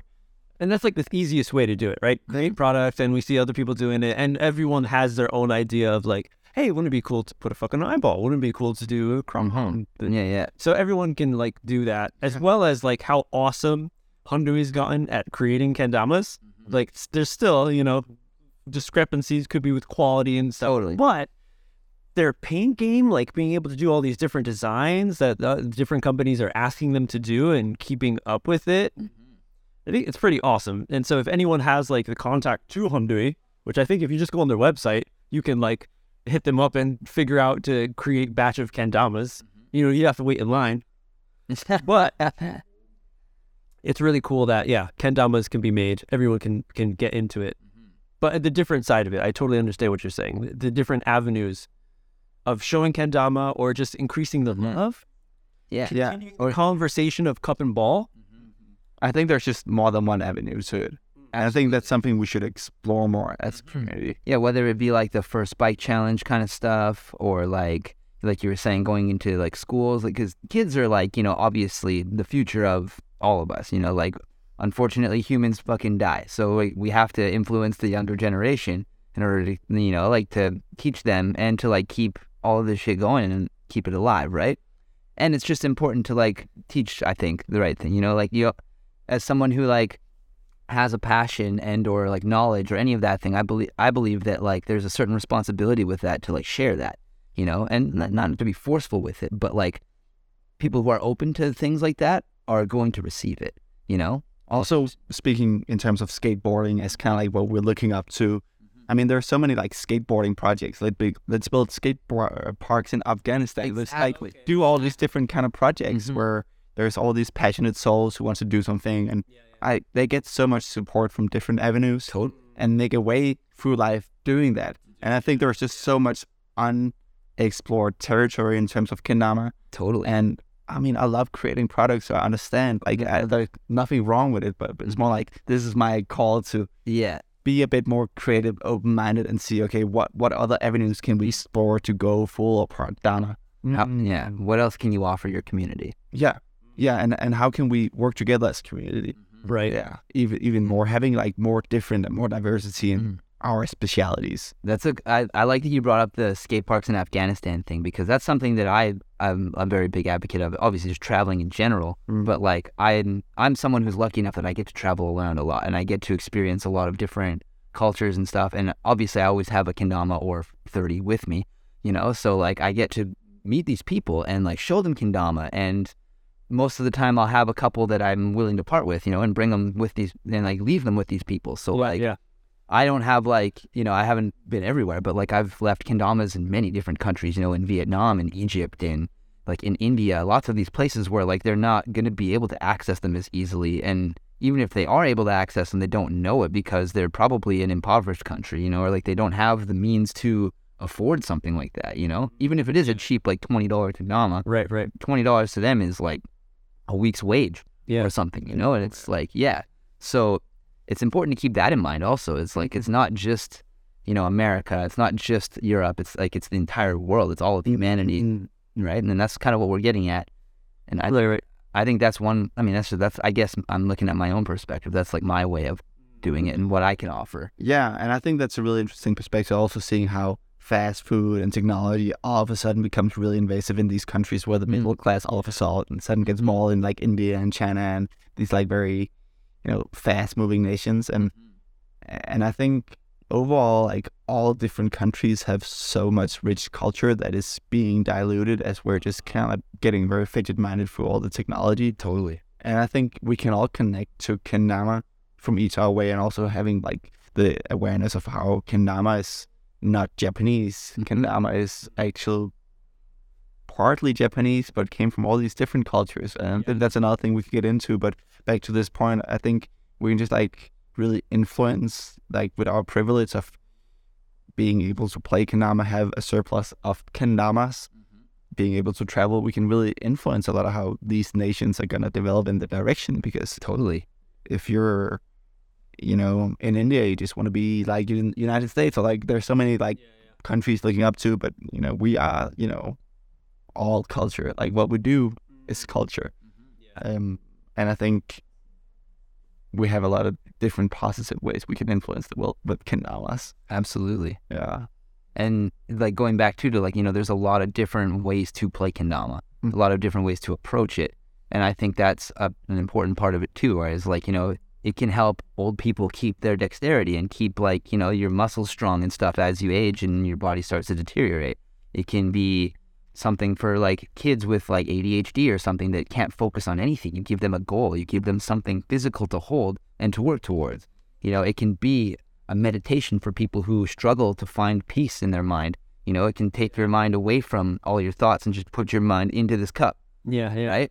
And things like that. So there's a lot of different ways that Kendama be used as a tool. Or or like, you know, it can be used like to open doors, you know, like you, you use this to meet people. Like for like in my case, like I was saying, like I walk around the world with a kendama around my neck and people approach me because of it. Right. And without that, there's a million interactions I've had that I would never have happened if I didn't have a kendama. Totally.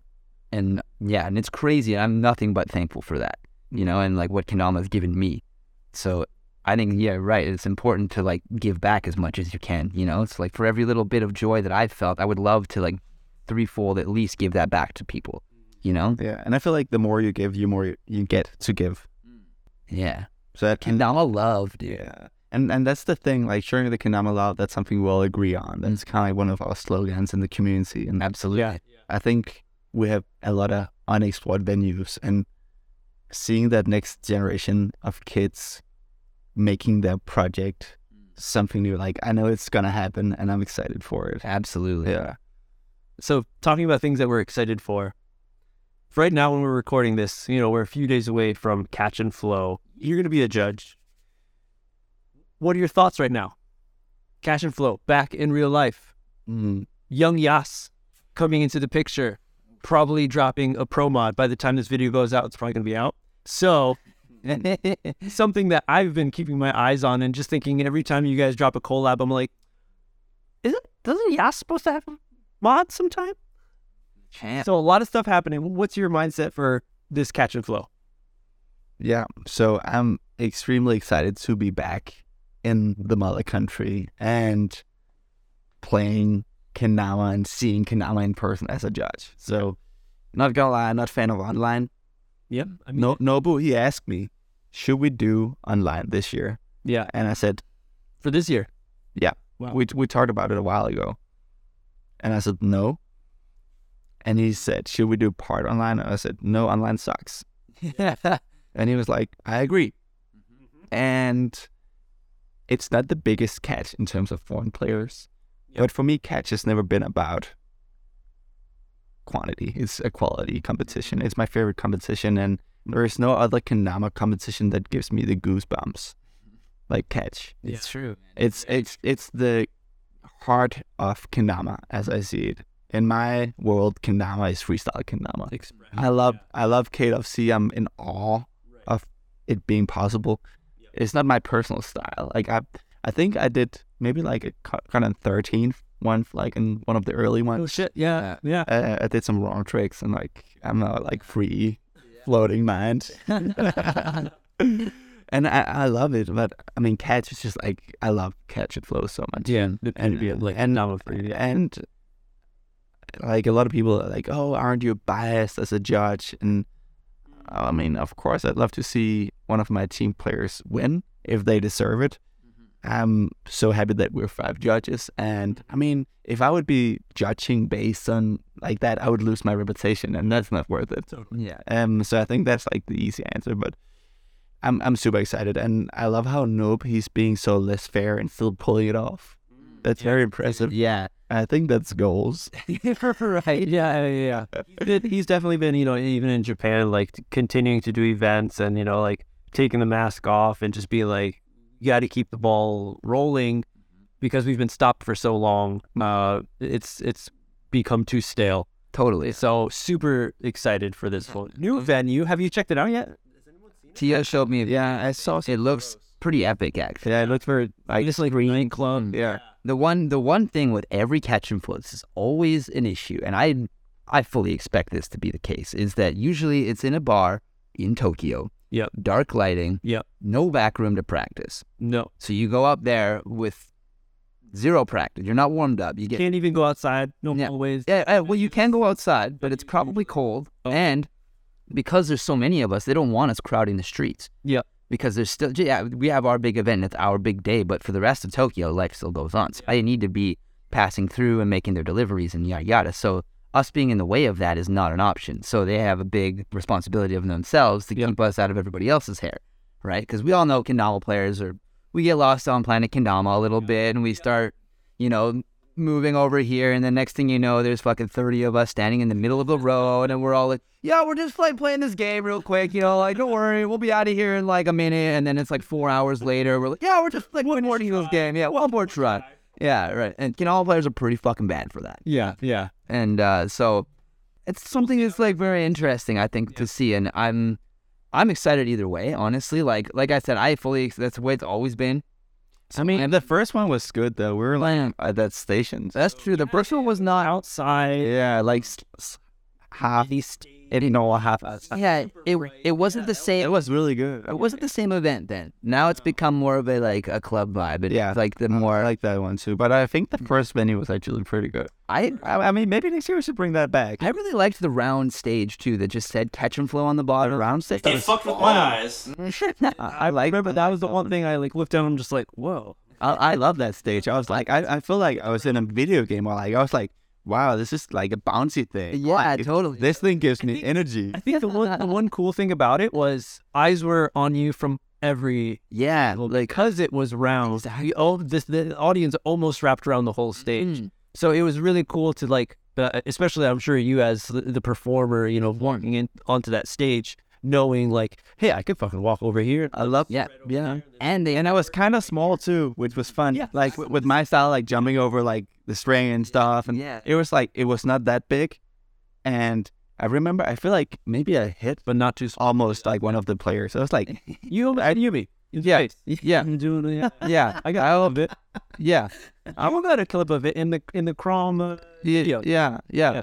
And I think that was kind of, you know, fun that it was so like hacked, that, but that still intimate. Yeah, yeah, totally. I like that. And I one big thing about that too that I believe the other venues have really suffered. uh, Otherwise, is that the judges were right front and center. yes. and yet there was still places for the the people to look around the judges Yeah. and still be f- up at the front, right? Yeah. Yeah, we should talk to Nobu Hmm. uh, about this. I mean, we, we should talk to the players and see. Maybe we should bring it back. What's it? Was it Ginza?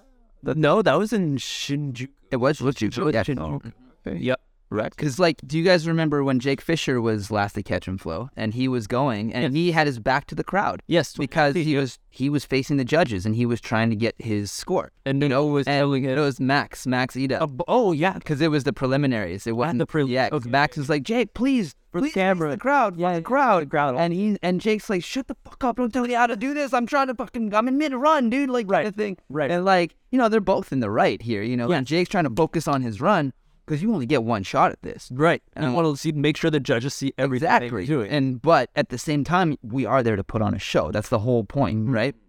So like they're making us choose by having a weird setup like that where the judges are off to the side. And then like that being said too, like the first judge is close, second judge has to look over the oh my judge, and then there's five further like the Oh, guy. breaking. Yeah, like, being a judge must come with a neck massage at the end, right? Otherwise, you're going to be dipping home. I, I ha- I brought my massage gun. Oh, there you go. Like, I might, I might take you up on that.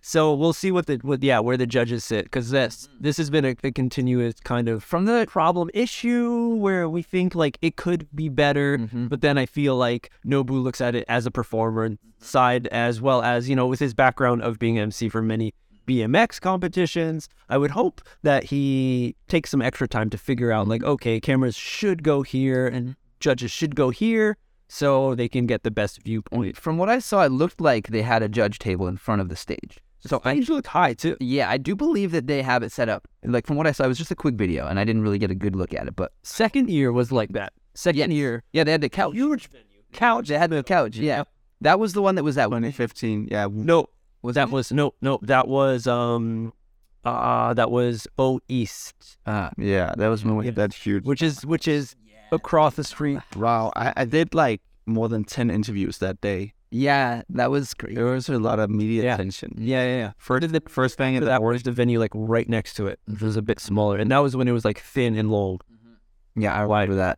And and Dave Mateo was screaming from the top. He's like, "It's called catch and flow, not stop and stall." Getting in it. Nah, that was when Dave did the eleven or better J stick outside that big. Uh, that big house that we were all staying in, and, Yeah. and me and you, Torquil, shared a room. We were Yeah. talking about this earlier. We were bunking. and yeah, we Yeah. were bunking together, and but you were getting interviewed by that like that TV crew is following you around. I remember being really weirded out because I like went in there at one point, and you were like meditating. You had like your little sesh going on, and they were fucking just sitting there like filming you meditating, and I was like, God, leave the guy alone. Let, let him fucking meditate. I mean, I know you're doing a show here, but like, come on. Have a little fucking respect for the man, you know? Like, give him his fucking personal space. I remember like I was like the first champion. Is he gonna do it again? Exactly. And they're like following me all day long. Like even from like when I woke up, they were there in my face. And Yeah. And mine too, because we're bunking. yeah, Well, all day. And they were like there like co-interviewing every single interview. It was like intense. Yeah. Yeah. I got fourth. yeah, I remember, which was like fair. Would have done better, probably not without them. Maybe a little bit. And maybe. I mean, I mean, I, it, it was definitely a disturbance, like having to do ten while competing. Yeah. and we were also like probably like running our booth or some shit, like at the same time. Yeah, there's always a lot going on. Not to mention like interacting with people in the crowd. You know, you it's like it's kind of like at KWC, n- less so, but like you know, it's pretty hard as like one of the people that are always on stage to just like walk through the venue. Mm. You know, even if you're just trying to go to the bathroom. Yeah. you know, you you end up getting stopped by 30 people. yes. because they're all just like you don't even see these people ever, and they're just like, oh hey, like oh hey, and you're like, oh hey, Oh, that's what I and I like you know like fuck we're like they almost need like a, a robe and like a mask or something like one of those harry potter invisibility cloaks to fucking get out of there so it's like at the green room, right? VIP exact area. yeah yeah or, or the p- players or we could warm up going up to warm up and shit. So we'll see what it's like. The venue does look a bigger. I haven't seen it personally, so I'm not sure if there's any sort of green room like that. Mm. But I time will tell yeah, yeah, Mm. we'll see what. i know i'm excited I'm excited. I'm excited to get surprised. yeah Yeah, I'm ready. Like I don't expect anything. Yeah. really. I'm yeah, you like, never, there's always a few like really really wild things that happen you know I'm like really open, and I'm ready to make a party. yeah Yeah, the classic catch and flow after party Yeah, but I also like during, like yeah, yeah. and like it's a party. Piping. oh, oh and like yeah having that party, but of course, like after party, like Yeah. we, oh my god, love time, love it. Dude, we've been in, we've hit Club Asia like every year since then. I'm pretty sure. Often, yeah, Yeah. yeah, and I feel like we always start there, and maybe go to Harlem. Mm. or vice versa or whatever. And yeah, Oh, they're right there. Catch and motherfucking flow. And I don't know for sure if there's going to be a live stream or anything. And by the time you guys are hearing this, it's going to be over. Yeah, I talked to Nobu. I was like, "Can we live stream on Chrome?" He was like, "Yeah, go for it," because we don't have anything planned. So Oh. my, my, my plan is like live stream the finals That's a good plan. that's the Yeah. yeah. That's the big thing. because I think live streaming the prelims is just gonna be like Oh, it's too long. Have like 13 phones ready. Yeah, that's the thing. So just to kind of like because Hey, we, we don't have a setup You're going to ready. be busy judging anything. Yeah, that's the thing. So I'll try and probably. I mean, maybe one of the guys from the team don't make it to the final. We'll we'll take in the flow. Some homie can help. Just bring power bank. yeah, yeah. But we gotta, we gotta fly Cody Grizz and Matt Sweets out here to do a whole Twitch stream. Oh yeah. That would be what's up. But- Just fucking drinking energy drinks in the back the whole time. Mm, Fuck, there was one thing that you mentioned that I was like, oh, I wanted to touch upon that. Totally forgot about it. Let's hook over to. Oh, that's what it was. Yes, yes. Good. Meditation. Mm. You getting into a lot of that. You being a part of a, a mindfulness event, Heart- heartfulness. heartfulness, Mm-hmm. uh, to to speak upon that. Uh, and seems like you've gone really like deep into this different way of you know thinking. Uh, I've listened to this podcast like when the world hit shit, and a lot of people all over the world are going like losing their jobs, depression and shit. Like, and there's this podcast that came out, mystical cynical for anyone who's in like such a dope podcast. These two dudes, one is the mystic, like was on like a skid row, homeless, almost OD'd and shit. Family like abandoned him. And then he found meditation, went to India, deep into it, learned so much, came back and has this full sense of s- like, like energy and understanding of that shit. And then you have the other dude who is the cynical dude who, who always looks at us like, yeah, that's interesting, but isn't it just coincidence? and it's a really great talk and it really opened my eyes to like maybe I should try like meditation. Well, let's see, let's see what this is all about. But it's always like this kind of thing where you hear about it and it's like, wait, you just go, oh, like like what is it exactly? So how did this catch on with you and why did you go or make it a focal point for your life? first time, my first encounter with meditation, I was a kid, and my dad he was meditating in the garden, Mm. and I was really into it. I don't know, maybe I was like eight years old, ten Wow. years old. I was like, Dad, teach me, and he was like, Nah, I can't. I don't really know a lot about it. I just like Yeah. they taught me a little bit in youth school, but not enough to teach everyone else. And then I always just been kind of into uh, those kind of like meditation kind of things Yeah. without like having a practice as a kid. And then I met Matthias through skateboarding. Okay. We used to skate together. And then we would also talk about, I was 13, he was 15. And we, he would talk about how his aunt and uncle, they were like super deep on meditation. And they used to live in the ashram, um, which is a meditation center where you can live. And then we, at that point, you had to be 18 to start.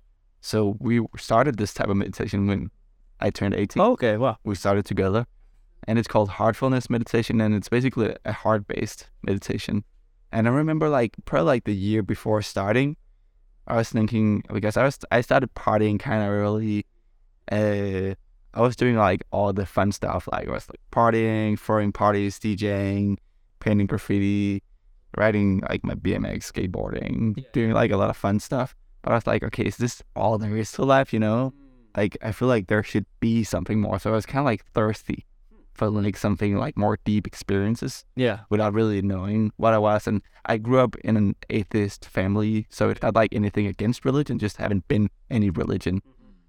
Maybe a little bit against like how religion brings people separate, like so- Yeah. But, but it's like no, not like no active, just like it's not been part of it. Like of course, like culturally, Protestant Christian growing up in Denmark, so we've been celebrating Christmas and Easter, Right. Right. so Right. Yeah. but not really like having any going to church or anything. Yeah. Um. So I, I think I was praying without really knowing it. I was like praying like for something deeper, Yeah. and then I started meditating when I was 18, like a year after that probably, and it, I really got into it. And the special sauce in heartfulness meditation is there's something called tran- transmission of pranahuti of life life force energy. So if you sit with a trainer, that trainer will help you get into a deeper meditation more easily. Um, so a lot of people they think, okay, meditation, you're not allowed to have any thoughts. I cannot meditate because I always have thoughts. and That's okay. It's like the mind is always on. It's more like, do we give those thoughts energy or do we put our attention somewhere else? Mm-hmm. Um, and yeah, I got really into it. So I started when I was 18, been doing it since, ever since. So I'm my 12th year at this point. Uh, I've been volunteering as a trainer for six years at this point. Um, so I conduct like individual settings, group settings. I go to like all these seminars and stuff. I've been in India, I think five or seven times. Can't even remember. Yeah. I went there like for four months after high school, uh, when I was nineteen. Okay. Um, living in the ashram, meditating a lot. Like I don't keep count of hours, but when people ask me and I look back, like I've been meditating for like six to eight hours a day, a lot when I was nineteen, just, like doing my thing. Wow. Yeah. It's like playing Old Diamond for Bonds. Yeah. Yeah, yeah so and i and i feel like there is so much to learn from meditation and i really want to share these experiences and i think when i look at the youth and how every time we do a survey about how they're doing mentally s- they're doing worse i mean Yeah. denmark is like 30% worse every two years they check like depression anxiety all this stuff Mm-hmm. right. Right. stress. And I think our bodies, from an evolutionary perspective, are very developed. I think our consciousness has not caught up. We're very, Yeah. like, all the brightest minds in the world, they grind for our attention. Like, we have like slot machines in our pocket. That's true. Truly. And we're dependent on them. Yeah. We're all addicted Yeah. Mm-hmm. pretty much. Yeah. And it's a very challenging time to be young. Like we were just talking about some of these older stories where it wouldn't have been the same if we had Instagram from day one in Kendama. It was very pure before this. And I think it's a very good image. I mean, we're the last generation who knew what life was before the internet, before social media, before constantly being plugged on. Um, so I think getting in touch with your body, getting in touch with your heart, getting in touch with your soul, getting in touch with your deeper self, Yeah. can be very easy. It's not very far away. So I'm actually working with a few cool people like this therapist. He's been a therapist for more than 20 years and this doctor who was like the first to bring like the like the survey like what do you call like the surgery where you use like a little cam to Denmark. It's like this really clever guy. We're working on a project where we want to put meditation on the curriculum in Denmark for high schoolers. Okay. So do like a little thing where they get we do like three or five lessons, teach them how to breathe, teach them how to relax, teach them how to meditate, teach them how to be bored or mind wander for creativity. Yeah. Teach them a little bit about consciousness and sleep and these basics, like this basic toolbox, and give them some of those experiences and just be like, here, this is you know, if if if you need this, you can always open this toolbox. Like if Yeah. if you're interested, like here's an invitation. I really want to do that. Yeah. I think it aligns very well with Kendama as well, but I'm very passionate about this. Um and I I think like anybody listening to the podcast, like I, I can really appreciate heartfulness meditation because other than it having this special sauce with the transmission, it's also free. So there's no charge. Like there's an app. It's for free. Like it, it should be for everyone. It should be available for everyone. And that that's very hard to comprehend for a lot of people in the West because we're so like commercially programmed. Yeah. And and I think there are so many cool things now happening. Also speaking of programming, like looking at how kids, you know, wh- when we're growing up, our our, our brain waves are still in theta waves. So that's basically when our subconscious is being programmed. Until we're seven, we're only in theta, and then we could become more conscious. And looking at our phones before we sleep, and then all of a sudden crashing Yeah. Yeah. doesn't allow us to be in theta. Theta is like hypnosis; it's imagination, and that's the only time. Just when we fall asleep, just before falling asleep, just when waking up, that's when we can reprogram our, our subconscious. So during the day, our mind is ninety-five percent subconscious. So the prefrontal cortex is only five percent. The conscious mind is only five percent. So if we want to develop ourselves, and I think it's really important for this human evolution to keep developing ourselves Yeah. and and, Mentally, and not adapt, so adapting Technologically, yeah, it's like we're focused and, and focusing and kind of coming into like a holistic place with the technology because it's amazing, but it's also driving us insane. Literally, we're Double-edged. we're we're in generation, and we're gonna see more generations where we're getting more and more Mm. insane. Like we cannot take it; it's too intense. Yeah. We need to find a balance in this and become like technological and holistic in our approach. Yeah. Um, so I think there's like I have a lot on my heart with this, and for me personally, meditation has made me happy. That's like the first thing, and a byproduct has been giving me more focus, meeting a lot of cool people, meeting myself, and really learning how to be with myself, being more sensitive. Um, yeah, so that's that's a big part of me, and I think I love how people are so ready for it now. So back when I started, Yeah. Yeah. like it was a bit more like what are you doing that's it that, was that def- that's weird you know and, and i feel like a lot has happened like the world is really ready for this so Mm. i'm i'm actually planning to spend a lot of my time really going into this because i feel like with my age right now i can still talk to the youth and Yeah. mirror them to some extent Still hip. and still like remain relevant kind of thing. Yeah. yeah and maybe in five ten years you know it's a different story so i feel like huge responsibility for this generation because i feel like i, I have like i have this gift you know i'm like i found Yeah. Everyone, Yeah. like Megan was saying earlier about like the responsibility of holding this knowledge Yeah, exactly. Great. Exactly. to share that. Exactly. When there's something good, like you don't be selfish with it. Like I really want to share it and I I really believe in inner sustainability will create outer sustainability. Absolutely. Everything happens from Mm-hmm. within. It just it just takes one person to poison the ocean and we're all screwed. It just takes one nuke and we're all screwed. So in order to be empathic with humanity, I think raising our consciousness, raising our vibration, and doing that when you start working with yourself, it really affects a lot of people around you. Absolutely. You can like raise so many people around you by practicing something yourself. Yeah. Um, and that's really the way I think. Like that's what I think the world needs. I really believe in it.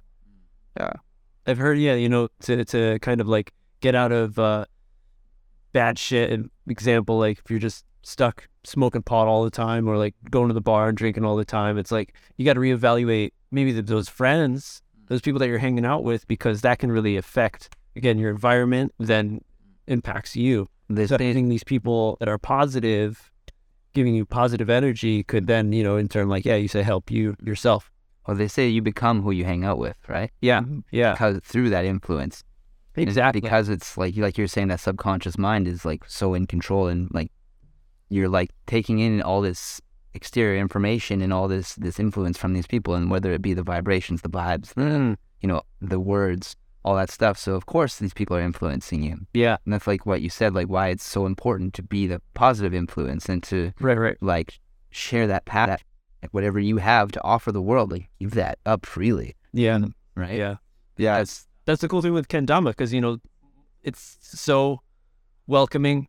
Most of the people are really cool, down to hang out and to share their knowledge of kendama trick or something, or to encourage each other, keep them motivated. So it's like, yeah, like i- if that is a positive way of thinking, positive people playing kendama get together, and then you just spread that, like that's I guess the kendama love in a different sense, a deeper sense.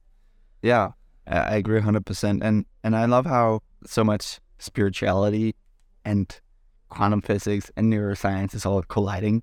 So recently, you know, if you smile genuinely, you're gonna change the chemistry in somebody else's brain Yeah, yeah, by Mm-hmm. smiling. yeah. We're like extremely connected, and spiritual is like, yeah, we're all the same.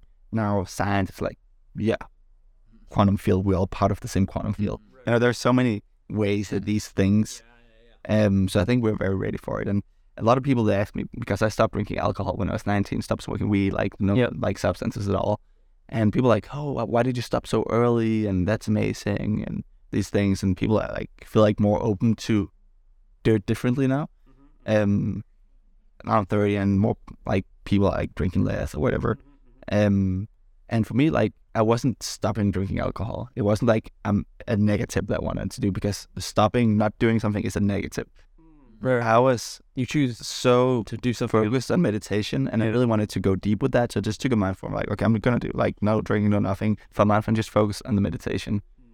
And the byproduct is like wanting to go deep with meditation was not doing those things. Mm-hmm. So I think everything is kind of like a ripple effect in quantum physics. Like the image of quantum physics is kind of like the drop into like the silent water, where it's like all these ripples. Mm-hmm. And I think Exact. everything we do is like that until another effect is even stronger. So when we manifest, we manifest all the time, subconsciously, consciously. We cannot manifest from a negative. I don't want to drink. I do want to be more conscious. I do want to meditate. I do want to be more in touch with myself. That's like the way we want to go about it. And I think, um, I think we're seeing a huge shift in our consciousness. And th- this time, like the world is really like on fire. Literally, it's so intense. There are some very dark forces going on. Yeah. And I think we have equally light forces. There's equally the amount of hope, of light, of, you know, so many beautiful things going on, so much opening for like the inner world. Um, and I think it's really important to always, when we think about the future, be aware that we're co creating the future. So, of course, it's easy to get caught up and think dystopian, but I think thinking about how you want the world to be, how do you want your life to be, how does it feel to be in this future world, in this u- utopia where everything is as good as it can get. Really like diving into that is very key to creating that. And it's the same kind of like having a vision will make you set goals and kind of like do the math backwards of how to get there. So you make all these, you made all these part goals, and I think that's why keeping having like a very positive, very grand vision is it's it's really important, and it serves us more purpose in life. And that's what a lot of people are missing. We're just like going to work. Everybody's job now is looking at a computer. It doesn't really give us any purpose. Yeah. Yeah. So we can create this and we used to live in the village, like we grew up, you would like bounce around, you'd learn some different stuff from, you know, your grandparents, like we got kids earlier. There's like the whole wisdom bridge that you know, the wisdom that grandparents would give Yeah. that your parents wouldn't give you. And I think a lot of most people's core memories is from the grandparents. So I think creating communities is so important. And I'm stressing the S in communities because Kandaman community is amazing. So let's not keep it for ourselves. Let's connect. Let's keep doing this.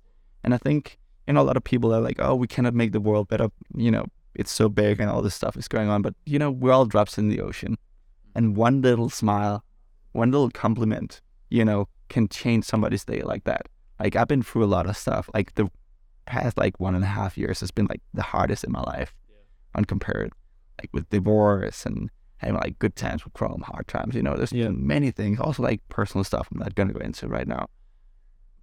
But I mean, on my like darkest days where I've been feeling so low and so down, you know, I think without having like the meditation practice, I wouldn't have made it the same way. But also like on some of those days, like if somebody just gave me a smile, like greeted me nicely at the store, like some of those little things, like it would change my day completely. Yeah, I think we have such a big responsibility, and I think it's really important to remember. Okay, we hold this responsibility, and we can actually act. If you want to make the world better, you know, you, we cannot change anybody but ourselves. We cannot change anything but ourselves. But what we do have a huge impact. So going out there and you know bringing that good energy and finding ways of nurturing that in yourself that'll change your world. It's like Gandhi said, you have to be that change that you want to see in the world, right? Exactly. And change your self, your universe will change. Fucking A. Episode five seven. Dominards. Happy to be here in Tokyo, uh, Japan, with you guys. Yeah. Tokyo, thank you so much, dude. That was some of the greatest, greatest shit. With through so many different uh, stories, different avenues, different treasures were opened up. Hopefully, we reminded you of some of those things. Also, so that is amazing. We got a Patreon for people who would who support me and the, d- the what I do. Thanks for sticking with us. Q and A time from the Patreons. We got two questions in. First one from legend Daniel Robinson. As a community, what aspects of kendama should we focus on to grow the game? Competitions, tricks, the question marks for those uh, usage and other functions of kendama. We kind of I was gonna say, I think we kind of covered that. I, I think we covered. connecting like the mind, Yeah, and I, I mean, I mean, having the fun, the fun back into it, not just being technical and getting to the next tap. yeah, I think the short answer is, is we've come to a point where we matured as a community, so the competitions and everything is Yeah. good, and we should keep progressing in those. But that's only part of it. Mm-hmm. Mm-hmm. And I think w- if we all agree, and I think we do, especially with D Road, that we can make the world better through Kanama, then we should share it and we should be creative with the different avenues. And I think Dero is very creative with different avenues of sharing kendama. Yeah. And and I, and for me, that's very much the future. And also collaborating and co-creating. It's it's really important. Yeah. Yeah. Spreading. Yeah, and and and and and, and being experimental with spreading. Mm. I think there are so many things we haven't even explored with kendama, and I think Yeah. we can look into skateboarding. Like there are like so many new ways of of getting into it that Yeah. we can do. Yeah, yeah, yeah. Dude, yeah, I remember seeing what like a story from you like just last week or something with kids with some like like brain tracker. Mm-hmm. Yeah, yeah, yeah.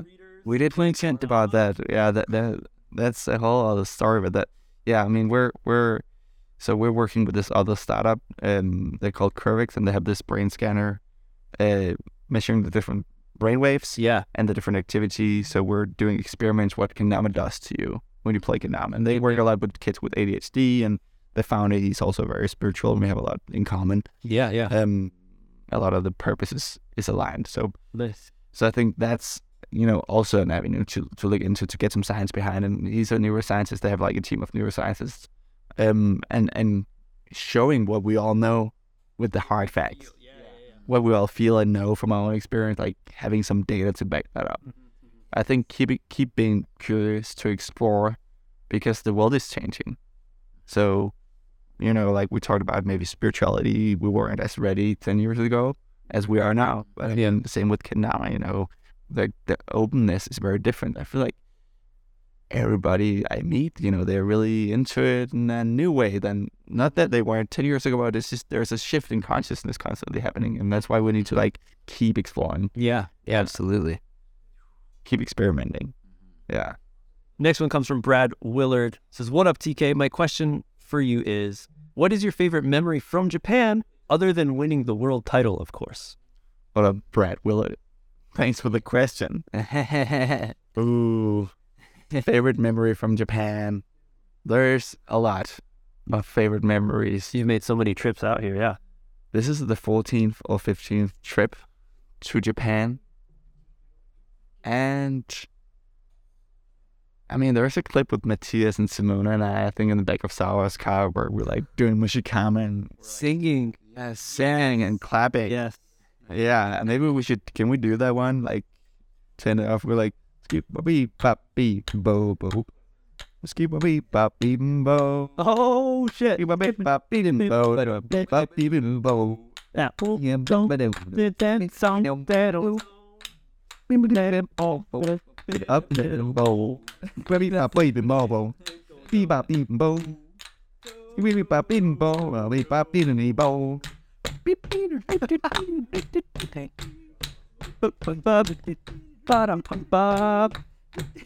Let's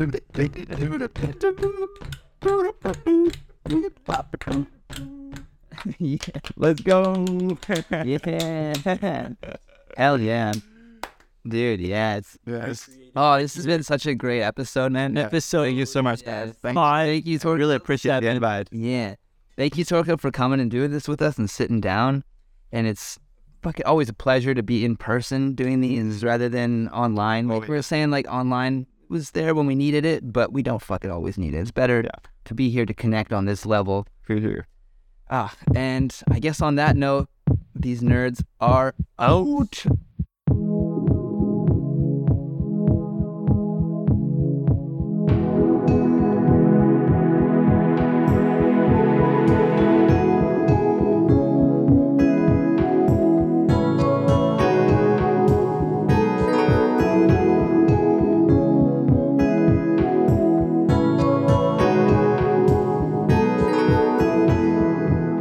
You've gotta wonder what the soda means.